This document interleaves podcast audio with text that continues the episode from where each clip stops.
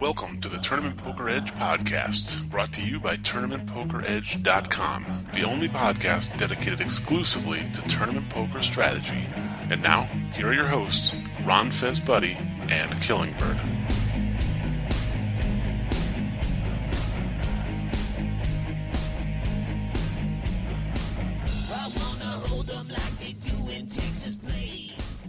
Welcome to the Tournament Poker Edge podcast.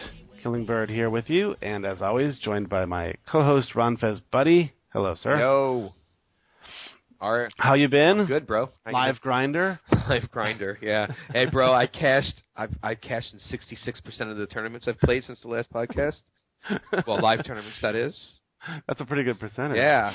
Yeah. It's uh, over. Yeah, I know. I know. We're gonna we're gonna talk some some hands later in our strategy session, but uh, but I, yeah, you, you've always been playing a little bit of live poker. How's that going? Yeah. I mean, it's been a while since the last, last podcast because uh, I I moved. Um, so that was Yeah. Congrats on the new pad. Thank you very much, sir. Yeah, so that was really in the you know most of August. It was uh, that took up a lot of the a lot of time, and then um and then I played a couple of the Borgata uh, tournaments at the last uh, at the current the Borgata Poker Open. So um so yeah, I was uh it was was taking up a lot of my time. Yeah, I went down to Borgata. Um, I played in that 4K five hundred dollar um massive massive tournament. Um, what did I say? 4K? No. What am I talking about? Uh, two, Four thousand people. yeah, I four- guess. I'm gonna. KB, can you stitch together the things I say and that make them? I'm like, make man, sense? twenty runners. Yeah. no, uh, the four. It was it was two million five hundred dollar, two million guaranteed five hundred dollar tournament. So it was four. It was you know forty five hundred runners. Um, great structure. Um, a lot of fun. A lot of TPers around. Um, and I played in that, and I cashed in that, and then. uh I played in another one, uh, which is a, which was a four hundred dollar bounty, or five hundred dollar bounty, which um, nothing really interesting happened, but I did get a good hand for the podcast versus a, a really good live regular um, uh, Alex Rocha, which uh, we'll discuss I think when the pros come on. And then I played in the um, in, in the event 14 of that series, which was a $400 buy-in, and there was no uh, no big guarantee on that one, so it was only 170 runners, but I final tabled that, but finished ninth. But it was Man. nevertheless a, a nice run. It's always bittersweet. It is, but I got my little picture up on the Borgata Poker blog, you know, all that stuff. Looking all sad. Know, yeah. No, they take your picture when you sit down at the final table, so it's. it's Oh, you, uh, yeah. So you still were full of hope and Still, optimism. yeah, exactly. that I was still, still cheery-eyed and, and bright face, uh, but uh, alas, uh, we'll go through what happened there. I didn't, you know, I had one a really interesting spot, ten-handed. It was a ten-handed final table, like the set first or second. It was actually first hand. Um, really interesting spot, and then uh, nothing else could come of it, and I up Yeah. busted, uh, busting in ninth. Um, but yeah, the the hand with Alex Rocha is actually really interesting. I'm, I'm curious to hear what guys say because I think there's some interesting spot on the river, and I'm always wondering if I'm missing value. Um, and I wanted to, to to talk through that. I actually had, uh, we'll get to it when we get to strategy, but I know him from previous tournaments, but I doubt he knows me. So there's some Mhm. reads in, involved, and um, the reason why I don't think he knows me is because I actually had a funny interaction with him um, a, once. Uh, so I remember playing with this guy. He's a good player. Um, you could actually the underscore Alex underscore Rocha on Twitter. He's really funny too, um, and he's he's a regular on the on the East Coast circuit. And I played with him, and I think in a 2010 World Series Poker Circuit event, where I, I think I finished 27th or something, and I played with him at a table like you know four four tables uh, for probably like an hour, and he was just awesome. He's a really, really good player, um, and he was you know crushing the table. And then you know I busted 27th, and I checked the next day, and I was like, oh, that guy who was really good won the tournament, right? So like I remember him because of that, right? But he Mhm. won't- he does no memory of me, right? I played with him for an hour, you know, Right. with, with 35 people left in a tournament. So he he uh you know so he doesn't know memory but I I I played with him a ton of times since then, just because he plays all all these tournaments, right? So Yeah, I played with him a bunch. You play with him too? He's always around. He's always around, right? So Yeah. I played the Foxwoods um, circuit main event last year. Remember we, we talked about some hands from that? Yep. And he sits down at the table, and he look, you know, he's across the table. He looks at me and he smiles and says hi. And I'm like, oh, what a nice guy, you know, like, hey, how you doing? And he goes, no, I'm I'm sorry, bro. I was talking to the guy behind you. so such an awkward moment. Such a weird. Like, think about that at a table. Everyone's serious, right? Guy sits down. Yeah. How are you? And you're like, hey, hi, how are you? Because I figured, oh, man, I guess he recognizes me. I guess we played enough together. And he's like, and he's like, oh, sorry, bro. I was talking to the guy behind you. He was like, he was like, but hey, nice to meet you. he was like, nice.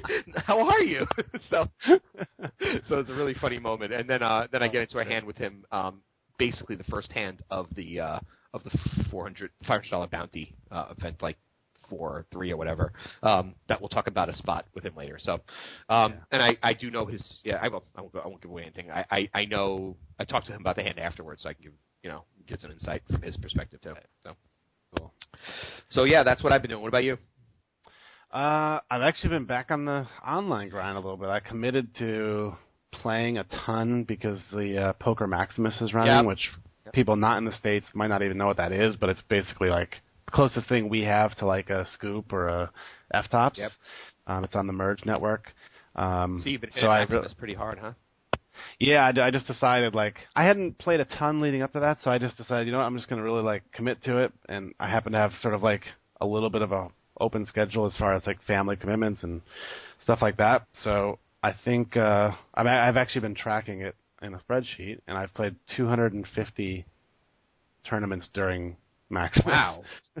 yeah, it's been absurd. Like I've been playing like 30 tournaments a day and stuff. How you running? Like, um, it, it's sort of a tale of two worlds. Like I've had, you know, I've had some nice final tables. Um, I finished third in the 15k guarantee, which is like a big Wednesday night tournament that they have uh, for like 1800. I've had a couple of wins. I actually had a win last night in a smaller 1650. Right. So that stuff's been great. The downside of Maximus is there's all these 215s and 109s. Yeah. And I've bricked every 215. Yeah, if you don't run good at those, so that's, you're in trouble. Yeah, so it's pretty much like, you know, if I took those out, I'd be, you know, I'd be up a nice bit of profit. But with those, I'm down. So. Right. Um, but you know, that's just the variance of a of large events. Yep. And, yep. and whatnot. And uh, but I, you know, I feel good. Like I feel like I'm playing well, and I'm it's and I've been having fun. Like I feel like it's like old school grind days, yep. you know. Um, but I know my wife's pretty anxious to. And I will say the merge software is is good too. So it's like yeah, play a bit on merge. It feels like a little bit like old times because you're not playing with this awful clunky software that the other sites have. It's it's actually like responsive and you know pleasant user experience. Right. So it's like it's nice. You get you know like little little grind in there and, and it's fun. So yeah, nice. Yeah, yeah. I've been I because of uh uh the, the move and Borgata and just been really busy. Uh, I haven't been able to play a lot of the the Maximus series, but I've been seeing these guarantees. You know, the 60k, 100k, 150k. It's like wow, it seems like uh seems it. I, I, I got to get in there. I probably maybe I'll play tonight. Are you playing tonight? Yeah, I'm actually I'm, I'm going to try to finish strong. I took Monday off. I've played every night since, and I'm going to play all the way through Sunday. Cool. And uh, and then I'm going to take a much needed break. cool. Yeah, yeah, yeah. I, I figure by then I'll be I'll be ready for a few days off. Is so. Sunday like the end? Is that? Yeah, Sunday's the last day. Cool. So that'll be the main event, and um, it, sun, Sundays are amazing. It's like, you know, it really is like the the good old days because I think there's, I mean, in addition to their usual, you know, decent MTT schedule, there's like I think nine Maximus events. Yeah. Um, ju- just on the Sundays, and they run everything from like you know, a two dollar rebuy up to like a five thirty or whatever Wow. it is. Cool. So yeah, it's uh, it's a lot of fun. The hardest part about it is, and I, and I guess this is like a, you know, this is the nature of the beast, I guess, for a U.S. facing site, is they try to make it so that you know they can appeal to both coasts, I suppose. So basically, like the Maximus events, not the weekends, but on the weekdays, start at like 7 p.m. Mhm.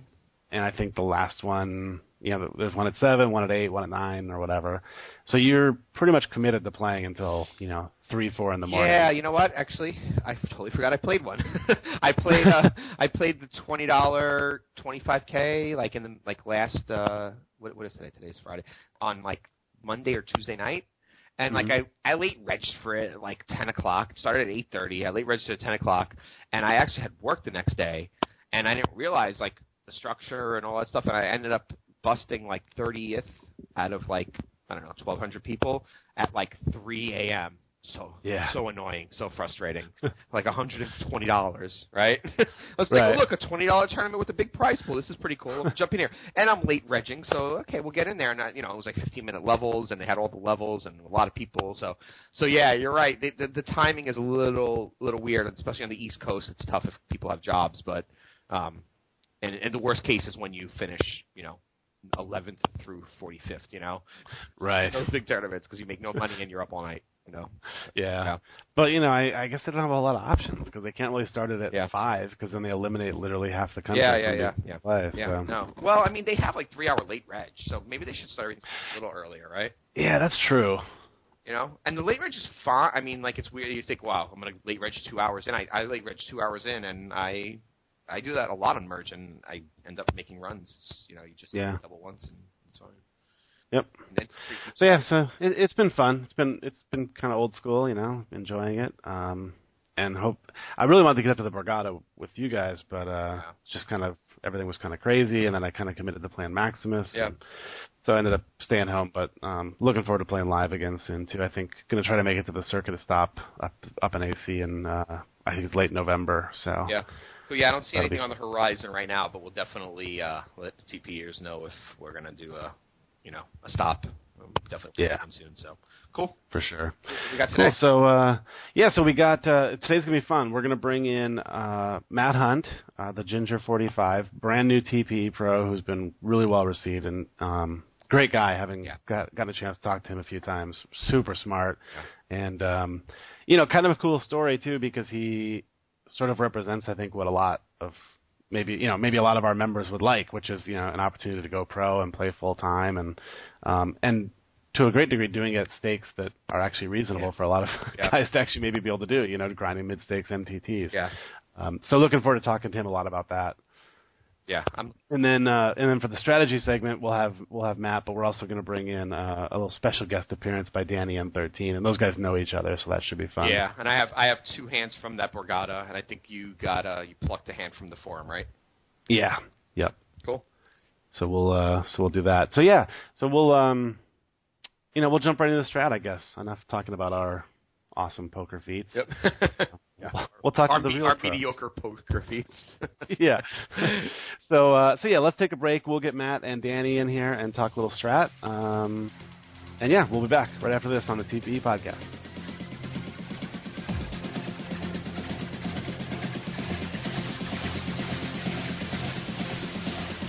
If you are looking for the best MTT training site on the planet, look no further than TournamentPokerEdge.com. Tournament Poker Edge focuses exclusively on multi-table tournaments and features some of the best live and online pros. No waiting through cash game videos looking for the occasional tournament video. Tournament Poker Edge also offers strategy articles, forums, a member chat room, and much more. So visit TournamentPokerEdge.com and start taking your game to the next level now.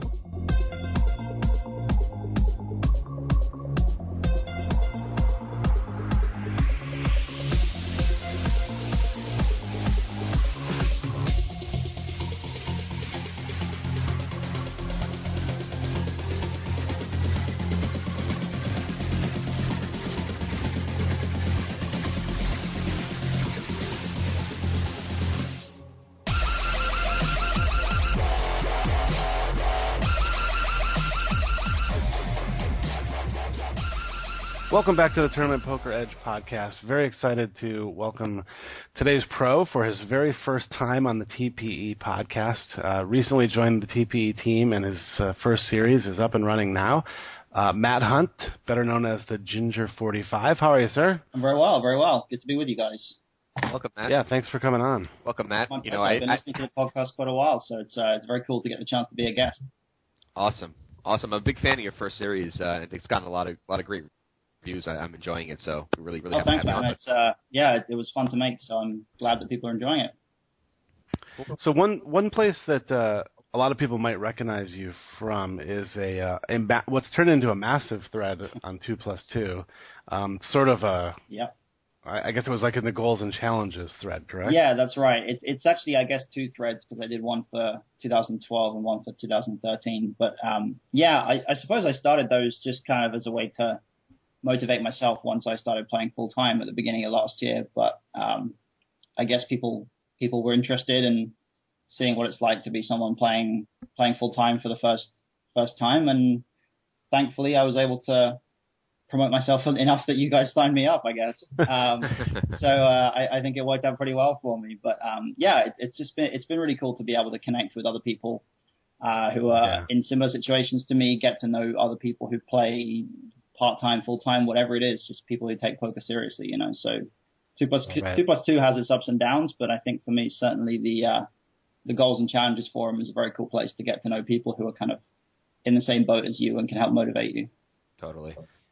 Yeah, and there's, I mean, there's obviously tons and tons of threads on there that people have started over the years. What, I mean, did you ever think yours would take off like it did? And- No, and- absolutely. and- I, I just, I kind of assumed that maybe a few people would read it and I might, you know, be able to kind of use it as a way to just, uh, keep myself on track and track my goals and things and just have it be kind of like a diary, but a little bit more public just so I had a bit more accountability. But, uh, you know, eventually when people were, people were, you know, commenting and reading and kind of rooting for me when I was going deep in tournaments and stuff, I started thinking, well, hey, this is, obviously something that people are actually paying more attention to than I expected. So I started putting more time into it, I guess. Yeah. Hey guys, Yeah. I'll just jump in here. I'll, I'll post a link to to Matt's thread uh, in the po- in the podcast on the podcast. Cool, page yeah, please- please do, that'd be great. interested in reading it. Yeah, really, really I'm planning yeah. just just for the record, I'm planning to cross post uh, anything interesting that goes down in my my two plus two thread. I'm, I'll cross post it to TPE as much as I can. Awesome. It's like big long blog updates or whatever. So if you guys out there in the TPE universe are interested in reading some of the stuff that uh, that goes on there, then it'll probably go on TPE as well, just uh, for you guys to get it easier access. awesome. Very cool. Yeah, and I'll, I'll tell you, Matt. I, uh, I, I even before you were a TP Pro, I was a follower of yours because I followed the two plus two uh, Breaking Awesome. Bad thread. That's and, uh, oh yeah, yeah, and, and yeah. you're a pr- pretty prolific poster there. So, uh, so and Yeah, I, I, I, kind of well, lurk. I kind of lurk. I don't. The last couple of weeks, when I just gave up on it, you know, because it, it's like it's a show that I'm so passionate about, but at the same time, two plus two is a really difficult place to discuss anything without getting ridiculously tilted by all the people who just can't have yeah. a conversation without being really, I don't know, having really controversial views on something. So. I uh, I've kind of jumped over to Reddit now to discuss Breaking Bad, but um yeah, two plus two has a lot of good TV TV forums, I Yeah. suppose. Yeah, I to- when you my set them up. strategy my strategy for that is I I uh, I I read the thread Monday morning, so you get like the immediate insight, you know, immediate Uh-huh. thoughts, and you know less sort of people reaching now for kind of crazy conspiracy. Yeah, exactly. And like, you know, once you get to like Thursday, Friday, Oh. it starts, to descend into like ridiculous arguments about the logistics and the realism of certain scenes or whatever, Yeah. and all this stuff about oh well that would never really happen because this doesn't work this way and all this stuff. And yeah, yeah, yeah, yeah. so hard I can't read it. So Or or how long were people discussing is Gale really dead? Right. Like, right, yeah, exactly. Yeah. Yeah, Spoilers for anyone who hasn't even seen uh, seen the first three seasons, I suppose. But um, I, I guess well, most yeah. people have probably caught up. But yeah, I mean, Yeah. That, that, I guess that's not even a spoiler really because it's like, you know, it, it happens. It's not even an ambiguous thing, but somehow people generated ambiguity over it. Just curious, how do you uh, a little side little tangent? How do you think it's going to end? Just curious what your thoughts are.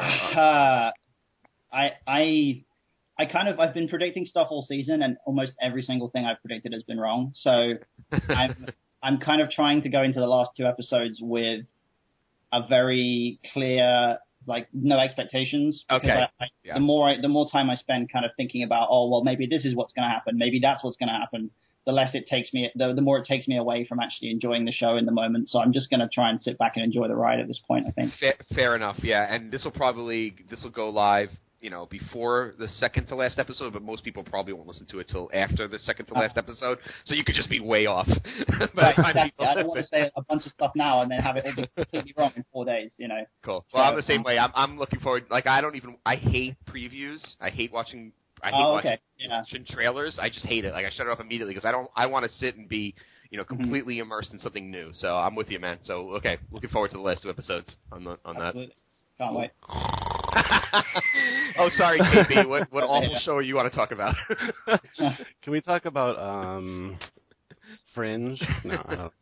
I've Go seen on the ahead, first season and a half of Fringe. It's kind of kind of good. I quite like it.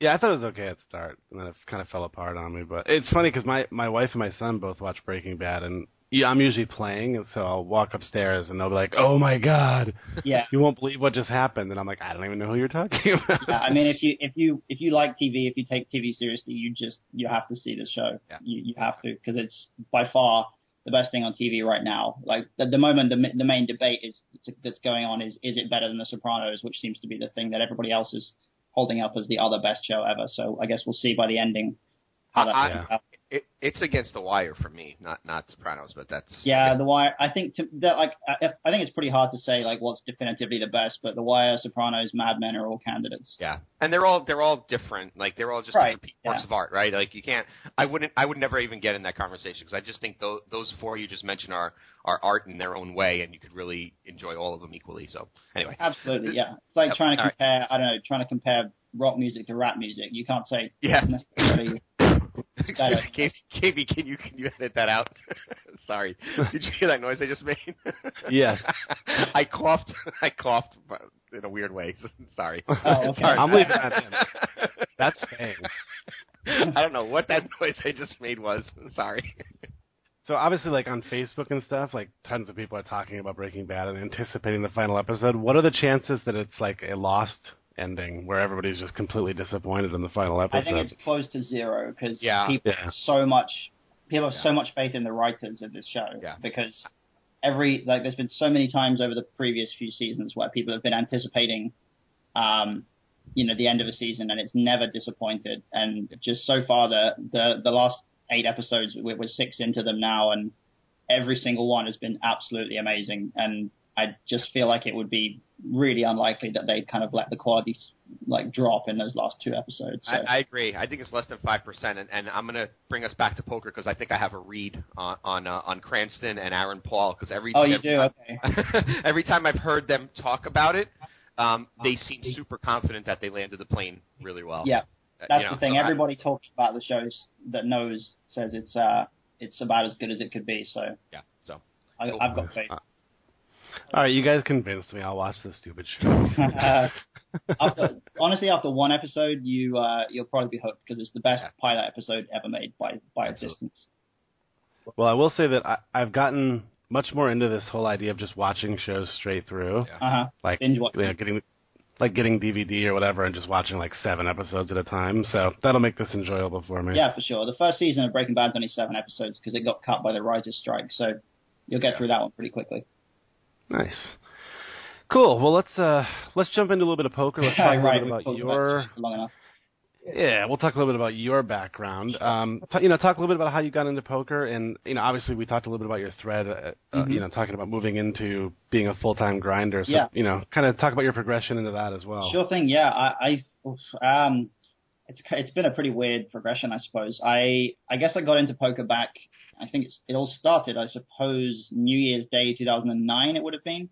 Um, and I know it was New Year's Day specifically because I can remember myself and a couple of friends from university. I was I was at university back then. Um, we were kind of sitting around with that usual New Year's Day hangover that everyone has, and uh, my friend Stu, uh, shout out to him if he's somehow listening to this in the future.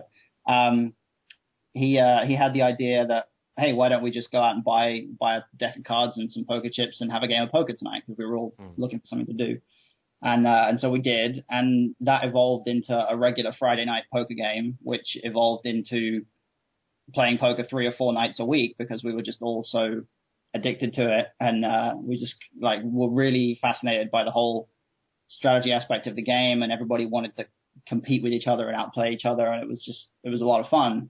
And at that point, I I, I actually remember saying to myself, or maybe even saying out loud to somebody, I, I don't think I'll ever play online. Like, I don't think I'll ever take it that seriously, but it's a fun thing to do just for a Friday night, you know. And then, of course, about a few months after that, fast forward, and I was playing online. Um, I started depositing on stars, just like 10 bucks here and there. Um, and then I guess I, it just grew. I just took, started taking it more and more seriously over the, the couple of years that came after that, started learning more about the game, and then eventually, you know, realizing that, you know, people who get good at this game can can make decent money from it, and it can have like an independent lifestyle, and can, you know, this is something that you can do professionally, play online poker, and uh, and I was doing other various other stuff at this time. I did a lot of volunteer work for a, a student-run charity named AIESEC um, that I worked for for about three or four years, um, doing everything from teaching English in a school in Turkey to working full time out in Dublin, Ireland to start the organization over there. Um, and a, a bunch of other things. I worked in Russia for a little while as well. Um, so I did a lot of traveling, uh, a lot of charity work. I worked as a teacher a little bit. And, uh, and then when it came to 2011, 12 kind of time, I, I realized that I was kind of spending more time on poker than anything else, and that I was getting to the point where it was feasible I could make enough to to make a living off the game. So I uh, I just kind of decided to go for it because it would give me a little bit more time to to pursue my other passions and and do more writing, which I wanted to get more into. Um, so I, I went for it at the beginning of 2012, and 2012 was a tough year, first year of any any business or any professional enterprise is, is always going to be tough, but made it through. And, uh, and this year has, has been better than I could have possibly expected. So things have really, really progressed from that, that beginning point, I suppose. That's awesome. What do you, I mean, that, that that's a relatively quick progression from like buying your first set of chips yeah. to, you know, becoming a quote unquote pro. What, I mean, what do you credit your ability to get good that fast? Um, I don't know. I mean, I, I would think it's just a, a dedication to learning, really, in that I wasn't necessarily. I think there's a lot of people that start out in poker and they're just their main focus is I want to make money. I, I just want to win money. I want to win tournaments and I want to bink the Sunday Million and just retire immediately and I want to make loads of money. But for me, it was never really about that. For me, it was just I was passionate about learning the game because it fascinated me and it was really something that I I, I was spending so much time on it and so much time learning the game just because I enjoyed it. You know, um, I was getting really, really into all the strategy discussions that I had with a friend of mine. Uh, we, we used to, we lived together, so we walked, we used to walk to our home game, play the game for, you know, four, five, six hours, whatever, even more sometimes. And then, uh, we'd walk home and our half an hour walk home would, would usually constitute like a half an hour strategy discussion about hands that had just happened. And that was my kind of introduction into talking strat when it came to poker. And obviously we, we were both terrible at the game right then, but, um, you know, we, uh, I think that, that aspect, that window into strategy discussion was a real, a real kind of helping hand for me in, in getting to learn the game a bit better and really digging into strategy and starting to understand it because that, that appetite for learning, I guess, was what kept me going through those, uh, those periods and, and who, what kept me, uh, kept me trying to improve when I wasn't running good, you know. Right. Makes sense. Yeah, we talk a lot of this podcast and you know in the forums and stuff about how important it is to have like a group of people mm-hmm. in you know in your poker community who you can talk hands with and stuff like that. Obviously, you have an outlet for that in your thread on two plus two, but I, I, assume you also probably have a bunch of guys on Skype and stuff yeah, like that. True, you run. I mean, we ha- I'm lucky well. enough to be part of uh, one of the I guess the the biggest and most successful MTT backing groups at the moment. Um, and we uh, we talk hands all the time. Um, I my my backers uh, Matt Matt Matt two three eight Vance and uh, and Jeff Jeff Williams who won EPT Grand Final back in like 2006 I think. Um, mm, yeah. And another guy called uh, Nick Van Newkirk. They uh, they're all on on Skype regularly to talk hands and we have a group of 20 25 guys that are constantly including Danny Danny N13 Noseworthy, uh, who's obviously another TP pro.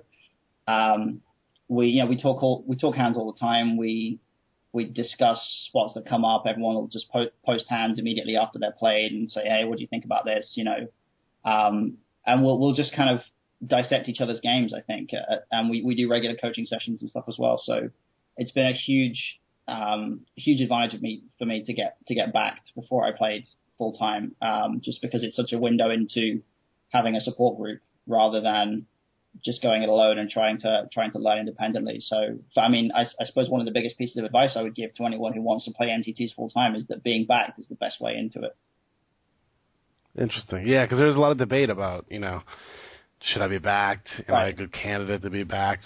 You know, all that kind of stuff. What what makes you like sort of that? I mean, other than the that group dynamic, sure, what, yeah. what makes you like that? I think the main backed? thing really is that it's it's really impossible to underestimate the extent to which variance is a factor in MTTs, and yeah. as a result of that, I think there's very very few people out there who actually have the correct bankroll to be playing the games that they're in. Um, and that's not to say that there's any specific number of buy-ins that you should have in your bankroll in order to be playing any given game. But what it does mean is that if you're if you're playing on your own bankroll, firstly, when you're at the low stakes and the micro stakes, particularly on on PokerStars and on some of the other bigger sites, the fields are just so huge at those levels that the variance is astronomical, even if you have a really big edge, for one thing. So it's very hard to build a bankroll playing MTTs if you are simply playing at the lowest stakes that you can afford and trying to build up.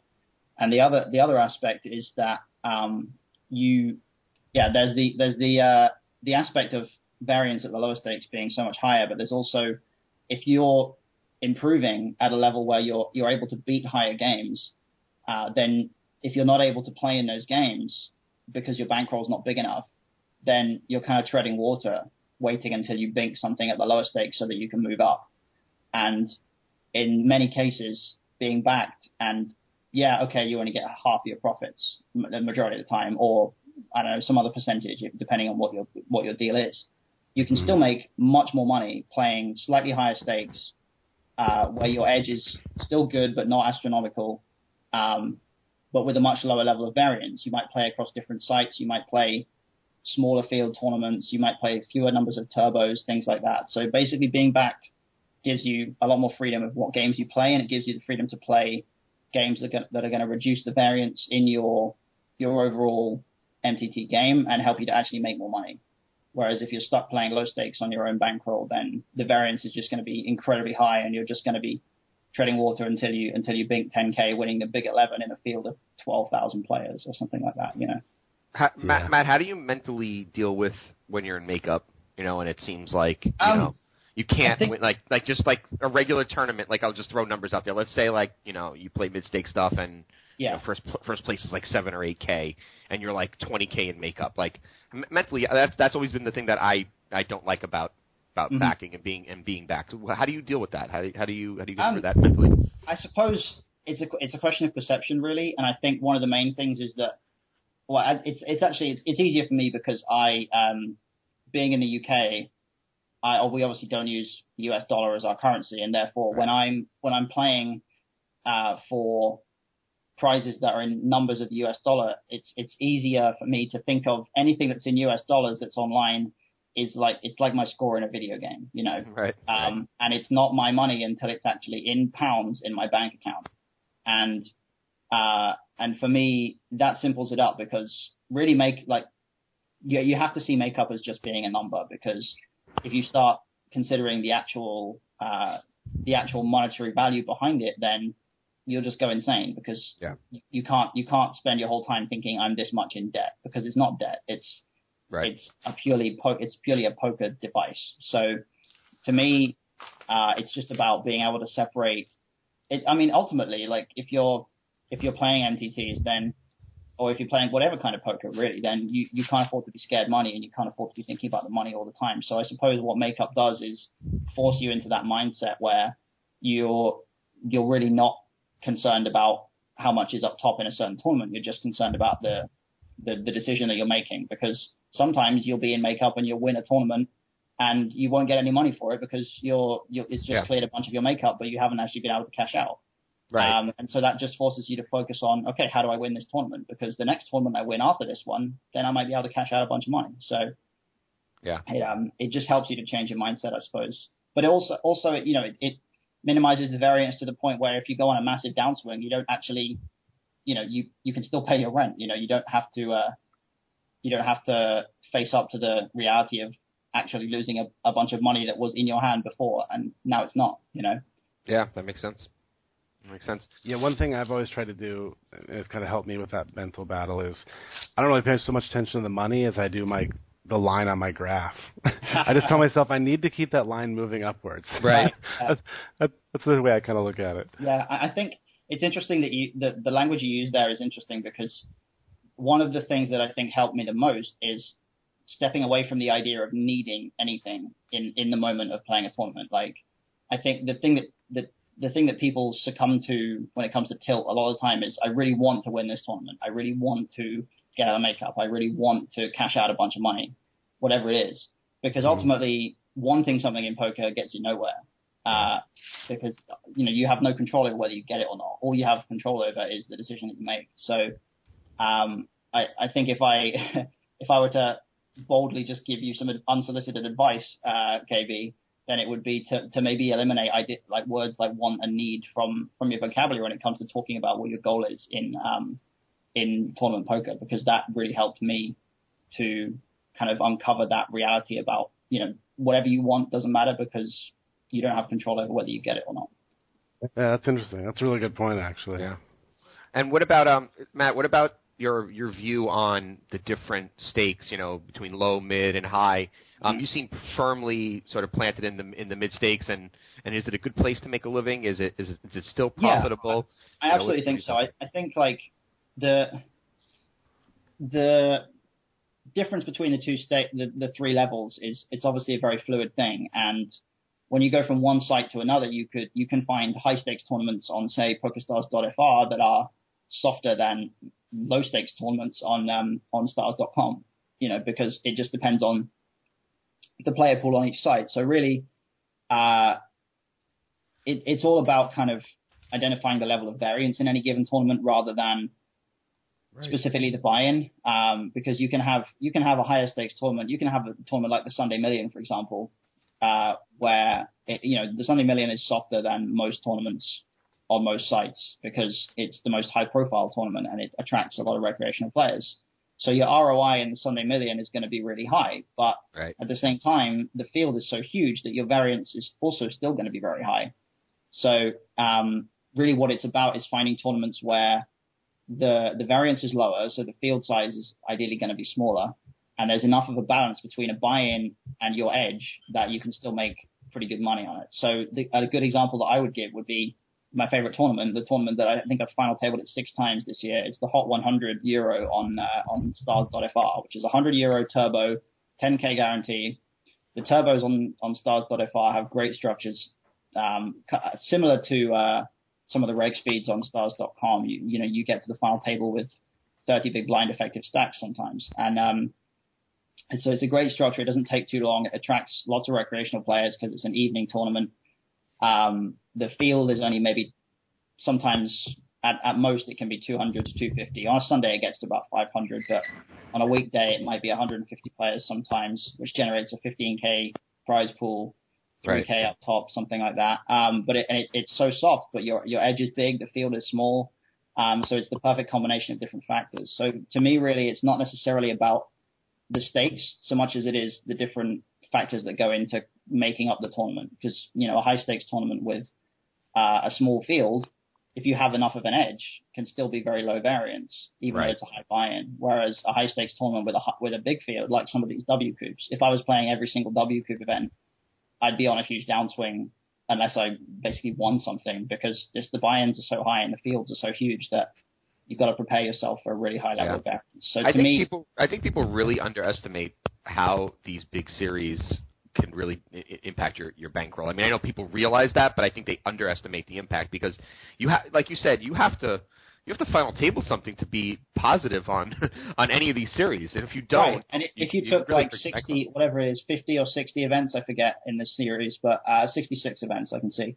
Um, if you took any any random sample of 66 tournaments, all of which pretty much have uh, um, field sizes of a thousand or greater, Yeah. um, and many of which you're not going to have uh, a huge edge in unless you're one of the absolute top players. If you took any random sample of 66 of them, the odds of you final tabling any of them would be really, really small. Yeah. Um, so, you know, the simple fact is if you play all the high stakes buy-ins um, all the time on PokerStars and you don't play lower stakes stuff or small field stuff on other sites to, to reduce the level of variance in your game, then you have to have an astronomical bankroll to withstand it. I mean, I've just, just to give you an example, I've, I, I can't confirm this and I, I almost don't know if this is something that I should be publicly talking about or whatever, but I um I've heard lately that uh, even one of the best players online, Chris Moorman, before he final tabled at an FTOPS a few weeks back and got second place, I heard someone say that he was on 125k downswing according to SharkScope.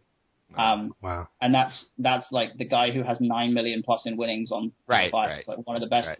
MTT players ever online, and uh, he can still have a 100k downswing. Um, Yeah. And it's just it's brutal some of the variants sometimes. So you you just want to minimize yourself against you want to sorry um you want to protect yourself against that, and you want to play tournaments that give you going to give you a chance to keep keep steadily winning money rather than trying to trying to bink 100k and and getting yourself 100k deep in makeup as a result. And on top of that, people overestimate their their uh, their skill too, right? So Yeah, exactly. so- There's basically nobody who doesn't overestimate their edge. yeah, right, exactly. Wow, interesting. Except me, I know I'm terrible. It's okay though. We all remind you of that, so it's, it's it's, Yeah. it's definitely a better idea to underestimate your edge than it is It to is. overestimate it. Which is why I guess partly why I'm so self-critical a lot of the time. Like I, I very rarely come out of a tournament thinking, "Wow, I just owned everybody in that tournament. How did I not win?" I, I mostly come out thinking about that one mistake that I made that led me to lose a pot or something like that. You know, so Yeah. Some some of the smartest people I know are really I won't say critical in you know to a debili- debilitating effect, uh, point, but to they're really they know that they don't know everything, and they're really curious about the things that they don't know and getting getting smarter and better. yeah, and I think I think that's what leads to improvement. Really, being curious about the things that you don't know. You know, being being kind of willing and eager to explore concepts that you're not yet familiar with and try to try to make yourself aware of them and apply them into your game rather than just thinking, oh well, I know everything, I'm brilliant. Let me uh, let me just go crush everybody.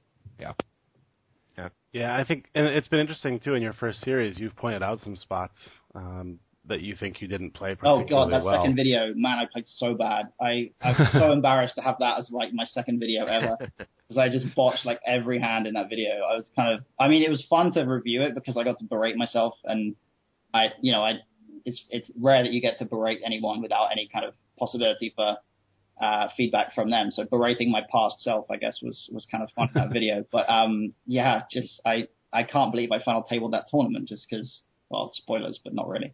Um, yeah, it's just so many hands where I was like got myself short stacked because I just punted off 70 big blinds or whatever it was.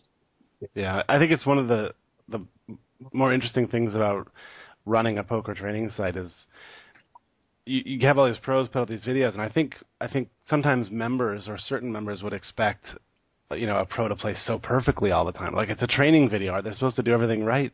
But any anytime you do a live sweat or a hand history review, you're just going to have bad plays. And I mean, you might be able to do a theory video where you explain everything perfectly and stuff. Right. But if it's an actual tournament, Yeah. you're going to have some bad spots in there too. Yeah, It's just exactly. going I mean, the, the thing is that every single player in the world, even you know the Ivies and the Phil Galfonds and the Ike Haxtons of the world, like I'm sure.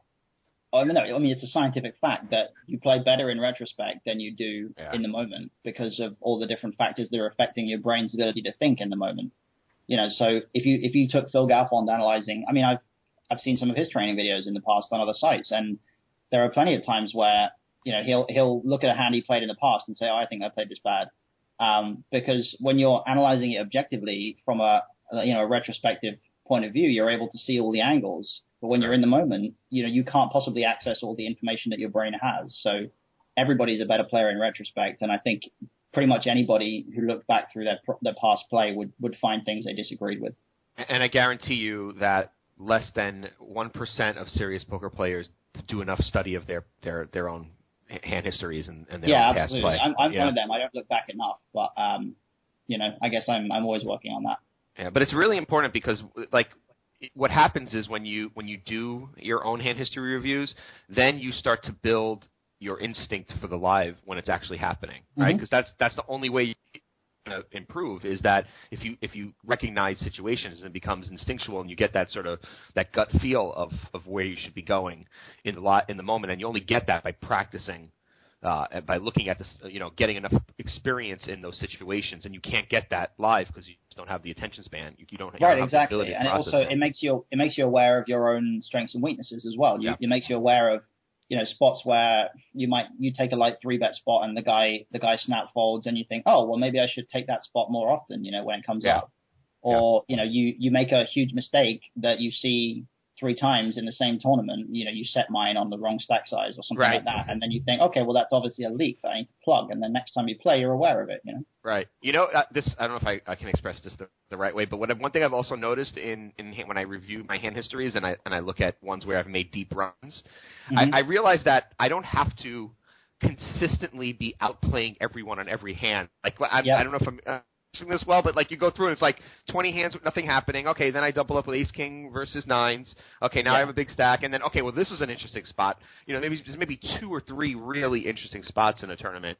Um, yeah, that's that's exactly it. And there, you know, you can look at a tournament that you that you win that has an average field size and takes an average number of hands, maybe like a few hundred hands, Right. and you can look through it, and every single spot will be completely standard. You know, right, and, right. and you you kind of think, well, oh well, I guess I just ran good. But honestly, that is how you win tournaments by by running good and not making mistakes. And right, then exactly. it's it's really the there there will be times when you look through a tournament and you can pinpoint one big hand that you made an unconventional play and it won you a big pot, or you know you you had an aggressive image and it induced somebody else to spew into you for a big stack, and and Right. those obviously are the big factors that influence tournaments. Um, in, in the short term, you know, you win a big pot, you lose a big pot, whatever. But very few of those instances are like, oh, I just absolutely outplayed this guy. It's all Yeah. it's all just a function of how you play in general. You know, if you play aggressively, then you're going to win bigger pots. Right. You know, at, at times when people spew into you. So it's just a function of everything else, I guess. You, you start Yeah. to see the flow in the game. Yeah, you see the floating. That's exactly what. And, and I guess only counter to what what I just said there is I, I do. You you can pick up pots that mo- that people don't pick up. You know, through Mhm. through right. So, if, but that's once again, it's not a you know consistently you know um, pulling off some some tricks or anything like that. It, you just start to see that the rep- repet- repetition of, of of a solid strategy, and then Right. a series Exactly. of really big events where you get the giant pots is what propels you forward in the tournament. Yeah, that's the thing. I mean, when you start to get to the higher stakes, it's and you have um, villains that you're playing against every single day, and guys that you have really solid reads on, and you play you've played final tables against before. That's when it gets to the point where you have to start doing things that exploit the the, the Right. gaps in their game and exploit the strategy that they have. But honestly, the majority of people you play tournaments with day to day, you're not going to play with them enough that you have a good enough perception of their game to actually start right. um, to actually start kind of trying to own them, you know, trying to exploit any weaknesses that they have. So the majority of the time, you're just going to be basing your reads on their ranges and your assumptions on kind of logical, uh, logical assumptions about their ability and you know what kind of thing they would normally maybe 70% of the time be doing in this spot. And right. sometimes you're going to run into the top of their range. Sometimes they're going to be doing something unusual. Um, but then you just note that down and move on, you know. Yeah, and and I've also noticed in in the mid stakes and, and especially since I play a lot more live now um, because I'm in the Mhm. U.S. You know, I I think well I'm gonna make this play because it's the, it's the right play, um, but it's exploitable by a really good player. But then I think to myself, how often? You know, first of all, most of these guys aren't really that good, so they're not going to exploit Yeah. me. And do I really need to balance right now with, you know, do I need to balance my range? Like, no, I think I should take the the, the best play, even if it's exploitable. And I think in, in you know in mid stakes and live and, and in most cases until you get to those higher stakes, I think that's probably the, the best thing to do until you Oh, start to run into absolutely. Yeah. I mean, there there are spots where, I mean, it works both ways. There are spots where you say you, the the best example is having aces or how people play pocket aces because you can ha- you can get aces in a hand against a um a good reg where where you have like say 18 big blinds right. and if you if you try to three bet aces off 18 big blinds, it's very unlikely that this other good reg is going to anticipate that you'll you might be three bet folding off 18 big blinds. So right. you should probably just shove your aces because that's Yeah, what you would do if you had a weaker hand. Whereas against, you know, I've I've played hands recently against you know players who are pretty clueless where they'll like 4x open, yeah, they they 4x open from the button. I have 18 big blinds in the big blind. I have aces and I just min three bet it to like seven big blinds, Right. and then I have like 11 big blinds left in my stack, and they, they flat call, and the flop comes Jack four deuce, and you just like min bet, and they shove with their Jack eight Right, that they just called with, and right. Right. it just you know you you start to think, well, if I just shove my 18 big blinds there, he just folds so much that why would I ever do that? Why would I not play exploitably? Because he's never going to exploit me. Right, right. Yeah, that's that's that's that's what I'm getting at. I, I think I think that there's just definitely a a, a overestimation of applying, you know, balancing, uh, and and maybe maybe you have to be a little more advanced uh, beyond intermediate even. But um, but it's it's a mistake if you if you apply it at the wrong places. I think I think just get the maximum value in most mid stakes and live tournaments until you start to run into really good players. So, Yeah, exactly. Speaking of you know playing with regs and, and getting reads and all that kind of stuff, are you a big note taker, Matt? Um, I am when I can, and I certainly am when it comes to spots that that come up deep in tournaments because I think how people play deep in tournaments is the the part of their game that tends to differ most from the standard. You know, you get guys who you get to a final table and their default is to just uh, really adhere to ICM religiously and and move up the pay ladder, whereas you get guys who just don't care about ICM and they'll just uh, just pile it in because they're trying to double up and win. And for the record, I think the the former of those strategies is by far superior. But um, the yeah, I, I think the the limited usefulness of note taking early on is just simply because when when the pre ante stage is going on and when there's not that many chips in the pot, and you're early in the tournament, nobody really does anything that unusual simply because you don't need to. You know, you don't really need to fight over a 50 chip pot in the first level of a tournament. Um, so really that when note taking becomes important is towards the later stages. And I definitely, when I, when I have a low enough level of tables, which hopefully is most of the time when I'm deep in tournaments, um, yeah, I certainly try and take notes on unusual things that I see people do and how they play certain hands just to get a read on, on them. And then if I come across them later in the tournament again at the final table, we get heads up or something, I have a much better perspective on how to play them. Very cool. So let's talk a little bit about uh, the future. What are the plans for the rest of the year and then into next year? Any any plans to play live? Yeah, um, I'm actually playing live next week. I'm playing live in a France Poker Series event, which I won a seat to on PokerStars.fr. So I'm going to Cannes in the south of France, which is going to be lovely um, nice. for about five days. I can't wait for that. Uh, so I get to play some live out there, playing playing the 1K main event of that uh, that kind of stop on the tour, and then maybe a couple of side events as well. Um, so I'm playing live next week. I think after after WCOOP, the kind of I guess the rest of the year is pretty empty when it comes to major series poker wise online.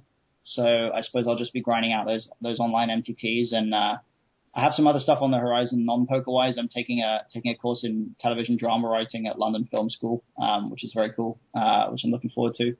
So I have some you know some non poker stuff on the horizon and just I guess balancing MTTs and other real life stuff is, is guess the, I guess the priority for the, the next few months. But 2014, uh, I don't know to be honest. I, I mean, I'm I'm kind of evaluating how much uh, poker I can I can be playing if I'm going to be pursuing things like going to going to film school and, and stuff like that. So mm-hmm. I, I suppose my priority is just to kind of see where I am at the end of this year and then evaluate. You know, am I going to be playing MTTs full time? Am I going to be uh, playing kind of three days a week, say, and doing something else the other few days, you know, what's going to happen? Because, you know, my, my long-term goal is to move out of poker and move into film and TV writing, but, uh, obviously you, you can't get there without spending time working on it. So I'm just going to see where I am at the end of this year and then evaluate next year based on, uh, based on where I get to. Nice. Have you done the the whole WSOP grind and any I interest in doing I've, that? I've never been to the US in any capacity, not let alone just poker. So um, hmm. that's something that I I certainly plan to do in the future. You know, I'm, I'm not gonna let my time as a full time poker player go by with them. Well, I, I say full time poker player, but um, I I'm never gonna stop playing poker completely. You know, I'm never gonna quit poker um, because it's always going to be something I enjoy, but it's just a question of what kind of role in my life it, it fulfills. So certainly I plan to do the WSOP grind at some point. Um, but it, I mean, maybe next year if I can afford it, I don't know. Um, it's obviously expensive to, to get out to the, to the States for a summer from the UK. Uh, sure. Yeah. But, uh, yeah, I certainly plan to do it at some point in the future and whether it's next year or the year after, it just depends on, I suppose, when I decide to go to film school and how that pans out. Right on. And the, the film school thing sounds pretty exciting. We should actually talk a little bit more about that, sure. maybe. What a little more detail about the the London program. Yeah, yeah. I'm uh, I'm doing a ten week, just an evening course, like every two hours every Tuesday in London. I'm I'm like an hour and a half on the train from London here, so it's really easy to get there. Um, and um, yeah, it's just something I've been wanting to do for a while, and now it's got to the point where I researched a couple of courses and, and found something that looked really interesting. So I'm doing a ten, 10 week evening course every Tuesday. Uh, so I guess I won't be playing poker on any Tuesdays for the for the next ten weeks, but um, it's not really a big deal. Uh, hmm. I uh, yeah, I'm just I'm gonna hopefully learn learn some stuff about writing for TV, and that will help me work on some of the stuff that I've got going right now. I'm, I'm working on a bunch of different writing projects outside of poker, and at any given time, I you know randomly decide to take a few days off from poker just to to work on this one idea that I might have. You know, so sometimes that sometimes that crops up, and hopefully going to film school in the future, you know, for an actual solid year for a proper film school course is something that will help me develop some of that stuff. Nice. Well, good luck with that. Thanks, sounds man. pretty cool. Yeah, I'm excited to get going on it. No, don't forget the little people. no, one, no, one, no wonder your posts were so good on on two plus two. EP the movie. yeah, there we go. Cool. All right, so let's uh, let's move into a little bit of strategy. We mentioned uh, his name earlier. Um, member of, you, of the same backing group as you, and in, in, the Skype chat group that you were talking about, Mr. Danny N13. We're lucky enough to have him join us for our strategy discussion. How are you, sir? I'm not too bad. How's it going? Going well. Fresh off your uh, your trip to Florida, right? Yeah, yeah. Successful trip. Uh, much more successful than Vegas, where I went like 0 for 15, like a loser. That happens to the best of us. And you've been on a little bit of a tear online as well. yeah, right? yeah. Um, the past since WCOOP started, or like a week leading up to it, I've just been destroying everything. And I finally closed out a couple, which feels good. The multi fifty I won, and I won the Benjamin as well. After a bunch of like fourths and fifths at, at uh, pretty big final tables, so doing pretty well. Always feels good to get that win. Well, that means you'll be in good spirits for our strategy discussion. Yes, yes.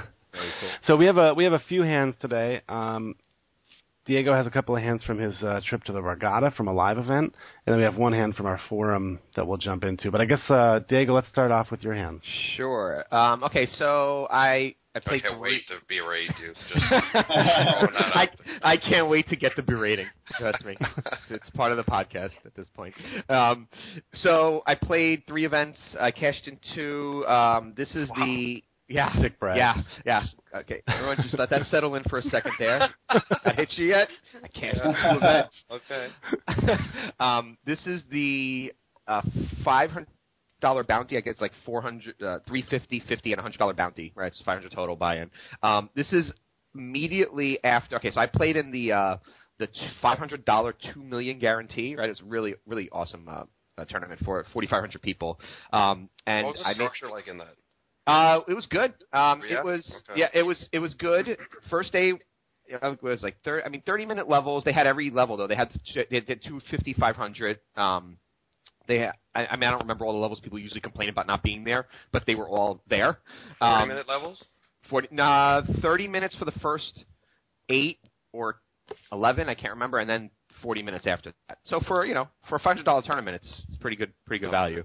Um, yeah, and it was, uh, it was, you know, played deep stack most of the time, except when you got to the end, near the end of day one, everyone started nitting up really, really hardcore, and then stacks got started to get really shallow. Like it was, you know, up until like you know 9 p.m. it was playing deep, and then once everyone started nitting, and by 12 a.m. it was just like average stack was like you know 13 bigs, right? And then once the bubble burst, everyone just you know went nuts, and it was a frenzy, and then it got deep stacked again. Um, but yeah, so I, I I made it to day two, and I I busted. I think they played four paid 400, and I busted like 374th. So I immediately registered for the uh, the bounty because that was start that started like 15 minutes you know prior. And so I, s- I sit down at the table. It's a new table, um, and there's like five people there. There's like four people there. I sit down. We play one hand, and then um, Alex Rocha sits to my left. And I don't, you know, if you don't play the live circuit on the East Coast, you may not know him, but he's a really good East Coast live player. Um, he's won a couple of WSOP circuit events. Um, that he sounds ended up. really familiar. Is he a TP member or? I don't think he's a TPE member. I must have him on Twitter or something. Yeah, yeah, yeah, yeah. His Twitter is hilarious. He's uh, Okay. the the the underscore Alex underscore Rocha. I think I think is what Yeah. it is. I'll, I'll look that up uh, before we're, we're done. Um, but he's Uh, I really just funny. Googled Alex Rocha and I got some Brazilian golfer, so that's probably not the right guy. no, it's not him. Um, anyway, so he's he's a, he's just a really good, and he's super aggressive. And I, I played with him. Um, you know, a couple like I don't know for some reason I don't play live that much, but I end up at his table a lot, um, and I've seen him play, so I, I kind of know his game o- okay, and he's he's good and aggressive. Um, Yeah, Danny, he's a NYC Bullets, or was on Full Tilt and Stars back in the day. cool. Yeah. So you might know him from there even. Yeah. So okay, so he sits to my left, you know, after one hand, and then now now he's to my left, directly to my left. Um, and rem- and and uh, and I saw him on the payout line for the uh, for the 500 too, so he must have just busted that too, right? Not that it, I think that means anything, but just background. So uh, so the very first hand, um, it, I get Ace Queen on the button. Now we're six handed, right? I get Ace Queen on the button. Um, there's two limps, um, live poker, right? There's two limps. We're, we're at 50, 100, and shit, I didn't write down starting stack, but probably 15k. Yeah, 15, 15k is probably what the starting stack is here. Um, 50, 100, two limps to me on the button. I make it 500. with Mhm. Ace queen off. Um, and sizing okay, guys. First of all, I mean just check. Yeah, perfect. perfect. Yeah, sounds great. Live, I like it. Yeah, sure. Um, and so Alex in the small blind makes it 1500. So you know, right off the bat, his first hand sitting down. Um, so I mean, I'll tell you what I did, but just curious, what what would you guys do? I would call. Yep. Yeah, you, you have ace queen suited or offsuit? Off. Oh, I'd, I'd still call. Yeah, I'm just curious. Okay. Yep, that's what I did. Mhm. Um, so flop is king king eight. Okay. So let's see. He made it fifteen hundred. I called. The, the blinds are. He was one of us, so it's minuscule blinds. So maybe it's thirty, thirty one hundred in the pot. I guess at that point. Mhm. Um, he makes it fifteen hundred with a king king eight flop. Um, I didn't write anything about suit, you know, suits or anything like that. so. It's probably just all rags. Okay. Uh, I I would just fold. I think I'm just over it. It's early. Um, I'm not just gonna throw away ace queen pre-flop in position, but um, I I think after the flop, I mean, if he has a king, he's competent enough. He's gonna bet it the same way, and uh, we're just gonna get in trouble too early. I think so. I would just let it go.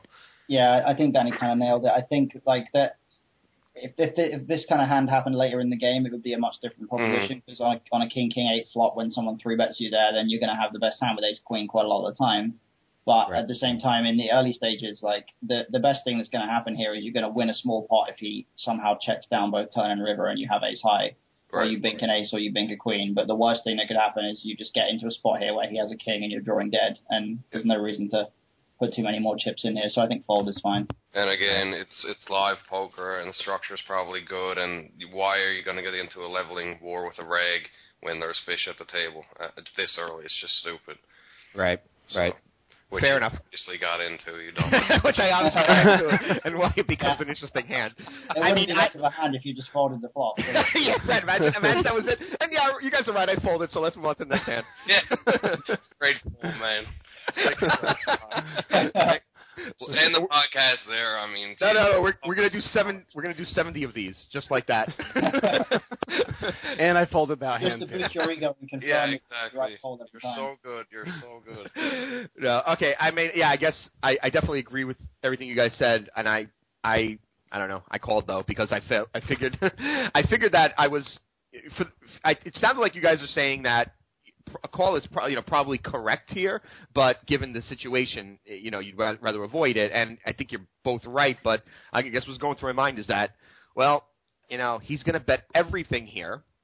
Um, he doesn't think. I don't think he knows me, right? So I, I- I, mean, even though we've played, he, you know, he plays everything, and I play, you know, one event every series. So I recognize him just because he, he's, he's, he's really good. But I doubt he recognizes me. So, um, so I figured that I, you know, I can call here, and I, I, I figured he'd just give up on the, on, on the turn if he didn't have anything. And I But could- that's even, you know, if he doesn't know you, um, he's probably not ever light. Yeah, I would think that the the Pre or on probability of him C-bet? betting you like there is Both, pretty small because like if he doesn't know you, why is he going to get out of line uh, into like a leveling war where uh, he can do that with like ace rag or something this early against a reg because you might be ice swing like super light there, so it's a good spot for him to three to three bet pre-flop. Um, but versus an unknown, I don't think he's going to be light there like ever that early. Right, but but but what is that when you say light? I mean, what when you say he's strong, what is his range here for three betting? Then it's, it's obviously ace king. Is he going to do that with ace queen? Is he going to three Um, bet now with ace queen? Yeah, Yeah. Um, maybe. I mean, I, I think the only hand you actually beat is ace jack.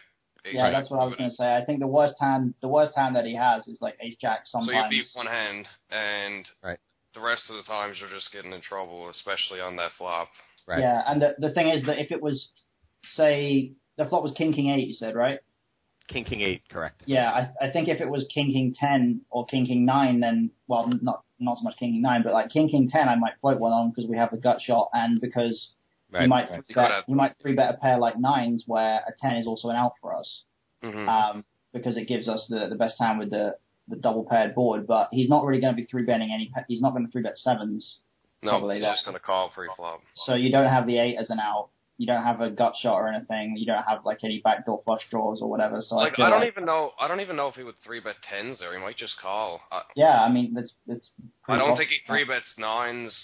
I, I I really don't. I think he probably just calls. So you're looking at like tens plus and ace ace jack suited, ace queen off probably, maybe Mhm. ace jack. So so I I I will I think reads are important here because I disagree on his range with you guys. I think he's three betting ace nine suited. I think he's three betting ace ten, and I think he's three betting sevens and above. Just just because I play with him and he's super aggressive.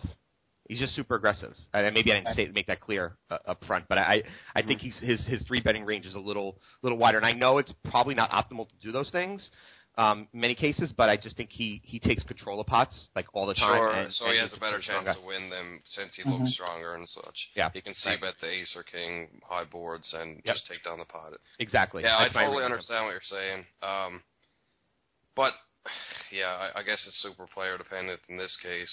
Um, But uh, I, I still totally stick to what I already said. Yep, But, that's yeah, that's fair. ahead. That's Yeah. fair. Okay, well, but I did call, um, obviously, like we said, um, and then the turn is ace uh, club. So I guess that puts uh, two clubs out there. Um, so now I have an ace. Obviously, I have a pair. Mhm. Um, and he, so what, what is it? He bet it was thirty one hundred, and he bet fifteen. So it's another three. So it's sixty one hundred in the pot, um, and he leads out thirty five hundred. And so now I obviously have a pair. Um, what are you guys thinking here? Call. Yeah.